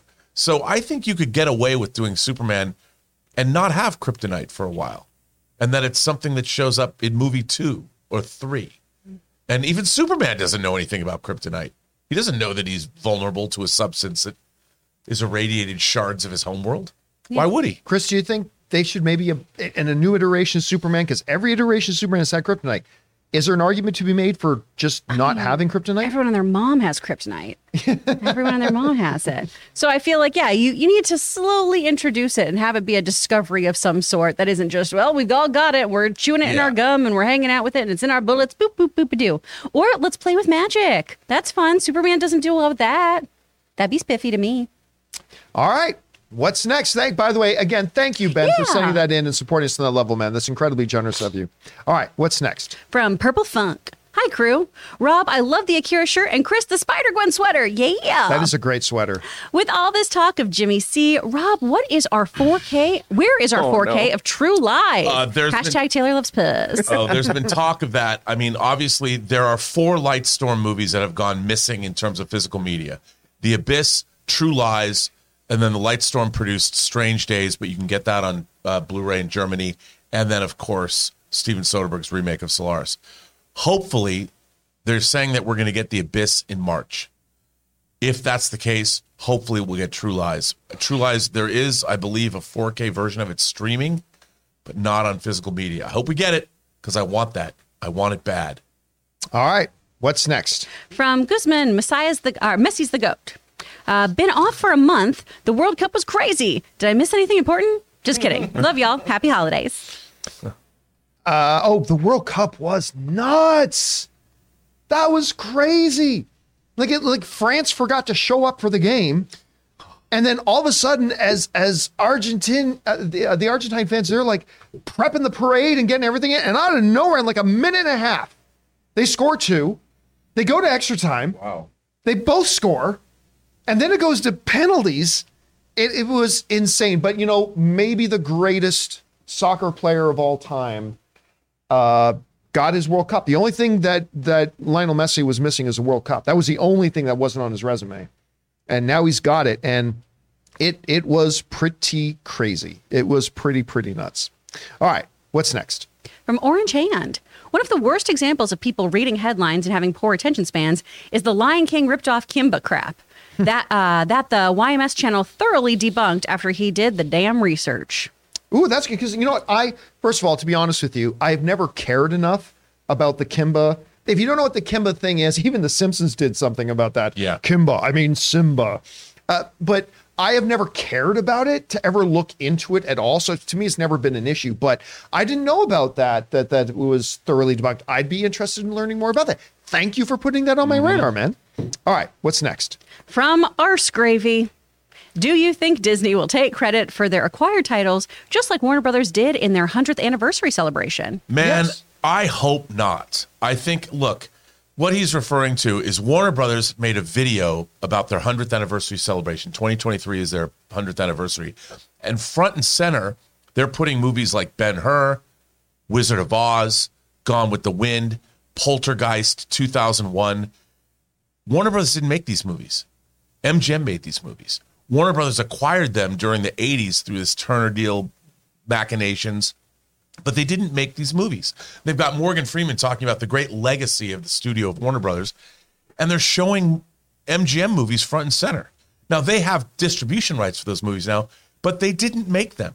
They're not. A, they're part of another studio's legacy, and I get what they're doing, but they really shouldn't be doing that. And I hope Disney doesn't go look at our great legacy. Here's Patton. Here's Alien. Here's the French Connection. Like movies they didn't make.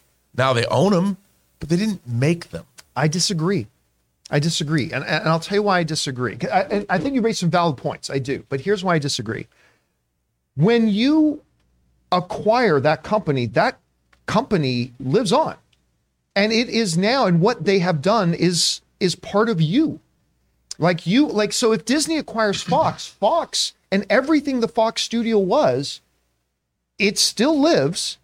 The power was in you all along, Rob. The, the the Fox still lives, but it is now it has been merged into like what's that damn thing where they they lean over and touch fingers and they merge into one being? Uh, what, what, On Steven Universe? well, I don't know what it was. Like Voltron. Fusion? Fusion, yeah, it was the fusion thing, right? But so when that happens, so when you look back, so that becomes a part of you now. You acquired it, it, you merged it in with yourself. It becomes a part of your shared history now. So, I, I think you do. I, I, I agree with it. I don't know because if you're celebrating the 100th anniversary of your studio and you're talking about what the studio actually made, because there's other studios, like, are you going to then but that say, studio is now a part of you. So it is no, no, no. MGM is not a part of Warner Brothers.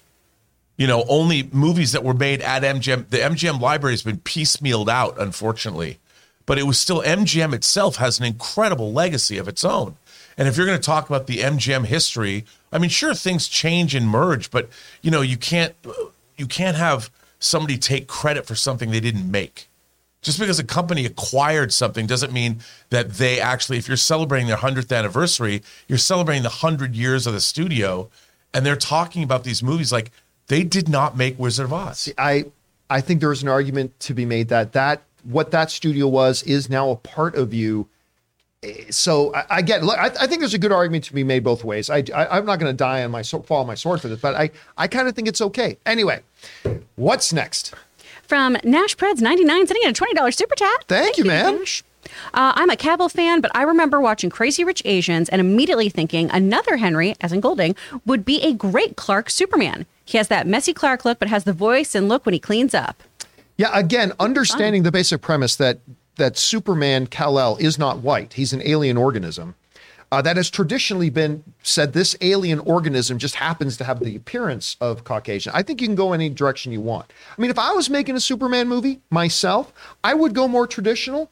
I, like I would go with a Caucasian Superman, but nothing about the character of Superman does his appearance of ethnicity because remember superman's ethnicity is alien organism. It's not caucasian it's not black it's not asian it's not native american it's none of that. But traditionally they've made it so that it, this alien organism just happens to have the appearance of that. It's not an important part of who of what makes that character who he is. It's not an important part of who and what superman is.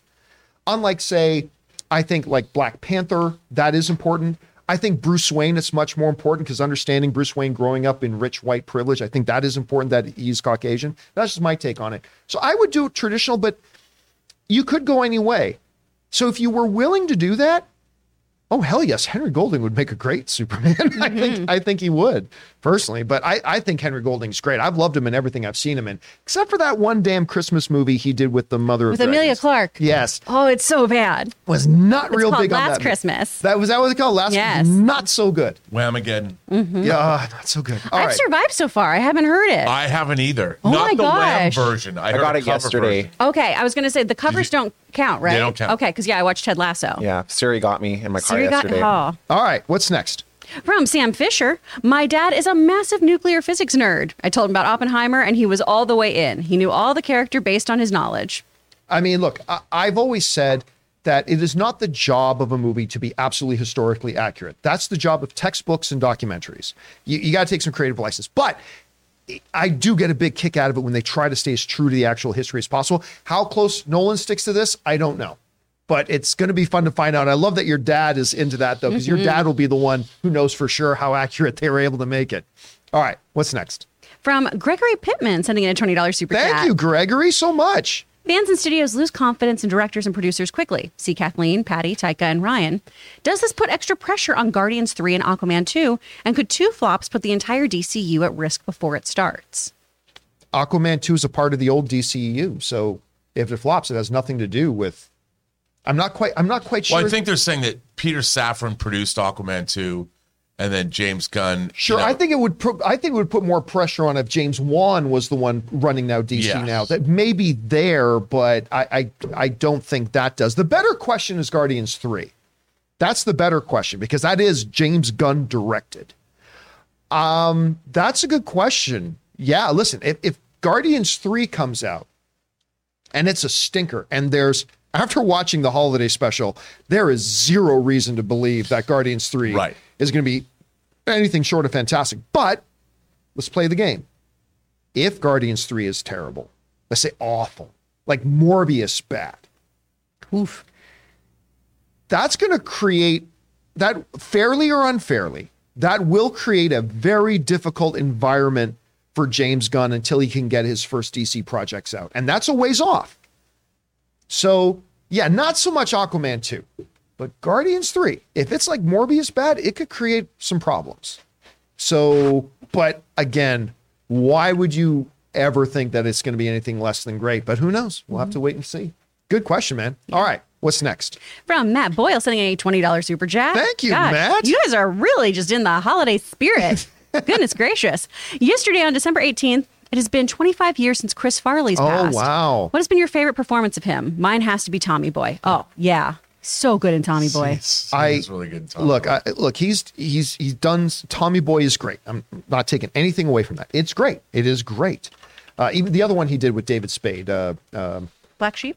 yes, but the single greatest thing that I think highlighted everything that made Chris Farley great was him and Patrick Swayze doing the Chippendale sketch Oh, that one's good. because not just because it was if you've never seen the Chris Farley Patrick Swayze Chippendale sketch it's a top 5 greatest Saturday Night Live sketch of all time I believe but what it did was it highlighted the absolute fearlessness of Chris Farley. That there was nothing he wouldn't do to entertain the audience, to get that laugh. He would do, like, he would do the most ridiculous things and whatever. But that that sketch highlighted what made Chris Farley so special. And you saw elements of that in everything else he did. Mm-hmm. But to me, in a in a microcosm, that one sketch tells you everything you need to know about Chris Farley. His timing, his self-awareness, his fearlessness, his enthusiasm and energy. Because if he doesn't dance the way he danced in that sketch, that sketch just becomes another Saturday Night Live sketch. But it's the way he did it that it just it tells you everything about Chris Farley. So that to me is what I think about. What about you? I don't know. I mean, that's a it's a great sketch, but I I do think that Tommy Boy's the first. That's the first thing that jumps to my mind in terms of Chris Farley performances. But I mean, Saturday Night Live was where I believe he belonged. Oh yeah. You know, that's that's where I think of Chris Farley first and foremost. His, what was the name of his character who did the "You're going to end up in a van down by the uh, river"? Oh yeah, the Van down by River guy Oh, is is also him. another master. They they So went good. they went back to that one many Yeah. times on It's- Saturday my Night my parents reason. would yell at me constantly. You're living in a van. You don't get your grades up, Christine. You're going to be living in a van down by the river. Well, one of that's the like an greatest things. influencer's like dream come true now. yeah. yeah, Right? totally Yeah, I know. is. I'm All off right. grid. It's really great. I have a hot plate. My dog lives with me. Matt Boy. Oh, we just did Matt Boyles. Uh, Mark twenty four Gaming sending some support, and Noah AG sending in support. So thank you so much, you guys. Thank you so much, guys. And that'll do it for today's installment of the John Campea Show. Thank you so much for being here and making this show part of your day. Brought to you in part by Tom Cruise's Cake. Um, thank again. Don't forget to come on back tomorrow, guys, when we do our next episode of the John Campea Show. And listen, it's a big, busy day around here. Uh, we've got we're recording the next episode of Designing Hollywood. Of course, a little bit later today at 3 p.m. Pacific Standard Time, the newest live installment of Robert Meyer Burnett and Chris Carr's The Weekly Hero. Make sure you guys come and follow that. And don't forget, it's now in podcast form as well. Check that out. Uh, we're going to be recording our Yellowstone podcast after show, not Yellowstone, 1923 uh, podcast, which will be going up on the after show podcast feed a little bit later tonight. A lot of stuff going on. Thank you guys for being here and making this show part of your day. So, for everybody in the room, Mr. Robert Meyer Burnett, the wonderful Chris Carr, Ray Ora, the always awake, sitting beside him, running the show, Jonathan Voico with that stupid cup. Beside him, of course, Taylor Gonzalez is here. And my name, of course, is John Campea. Thanks a lot for being here, guys. And until next time, my friends, puss.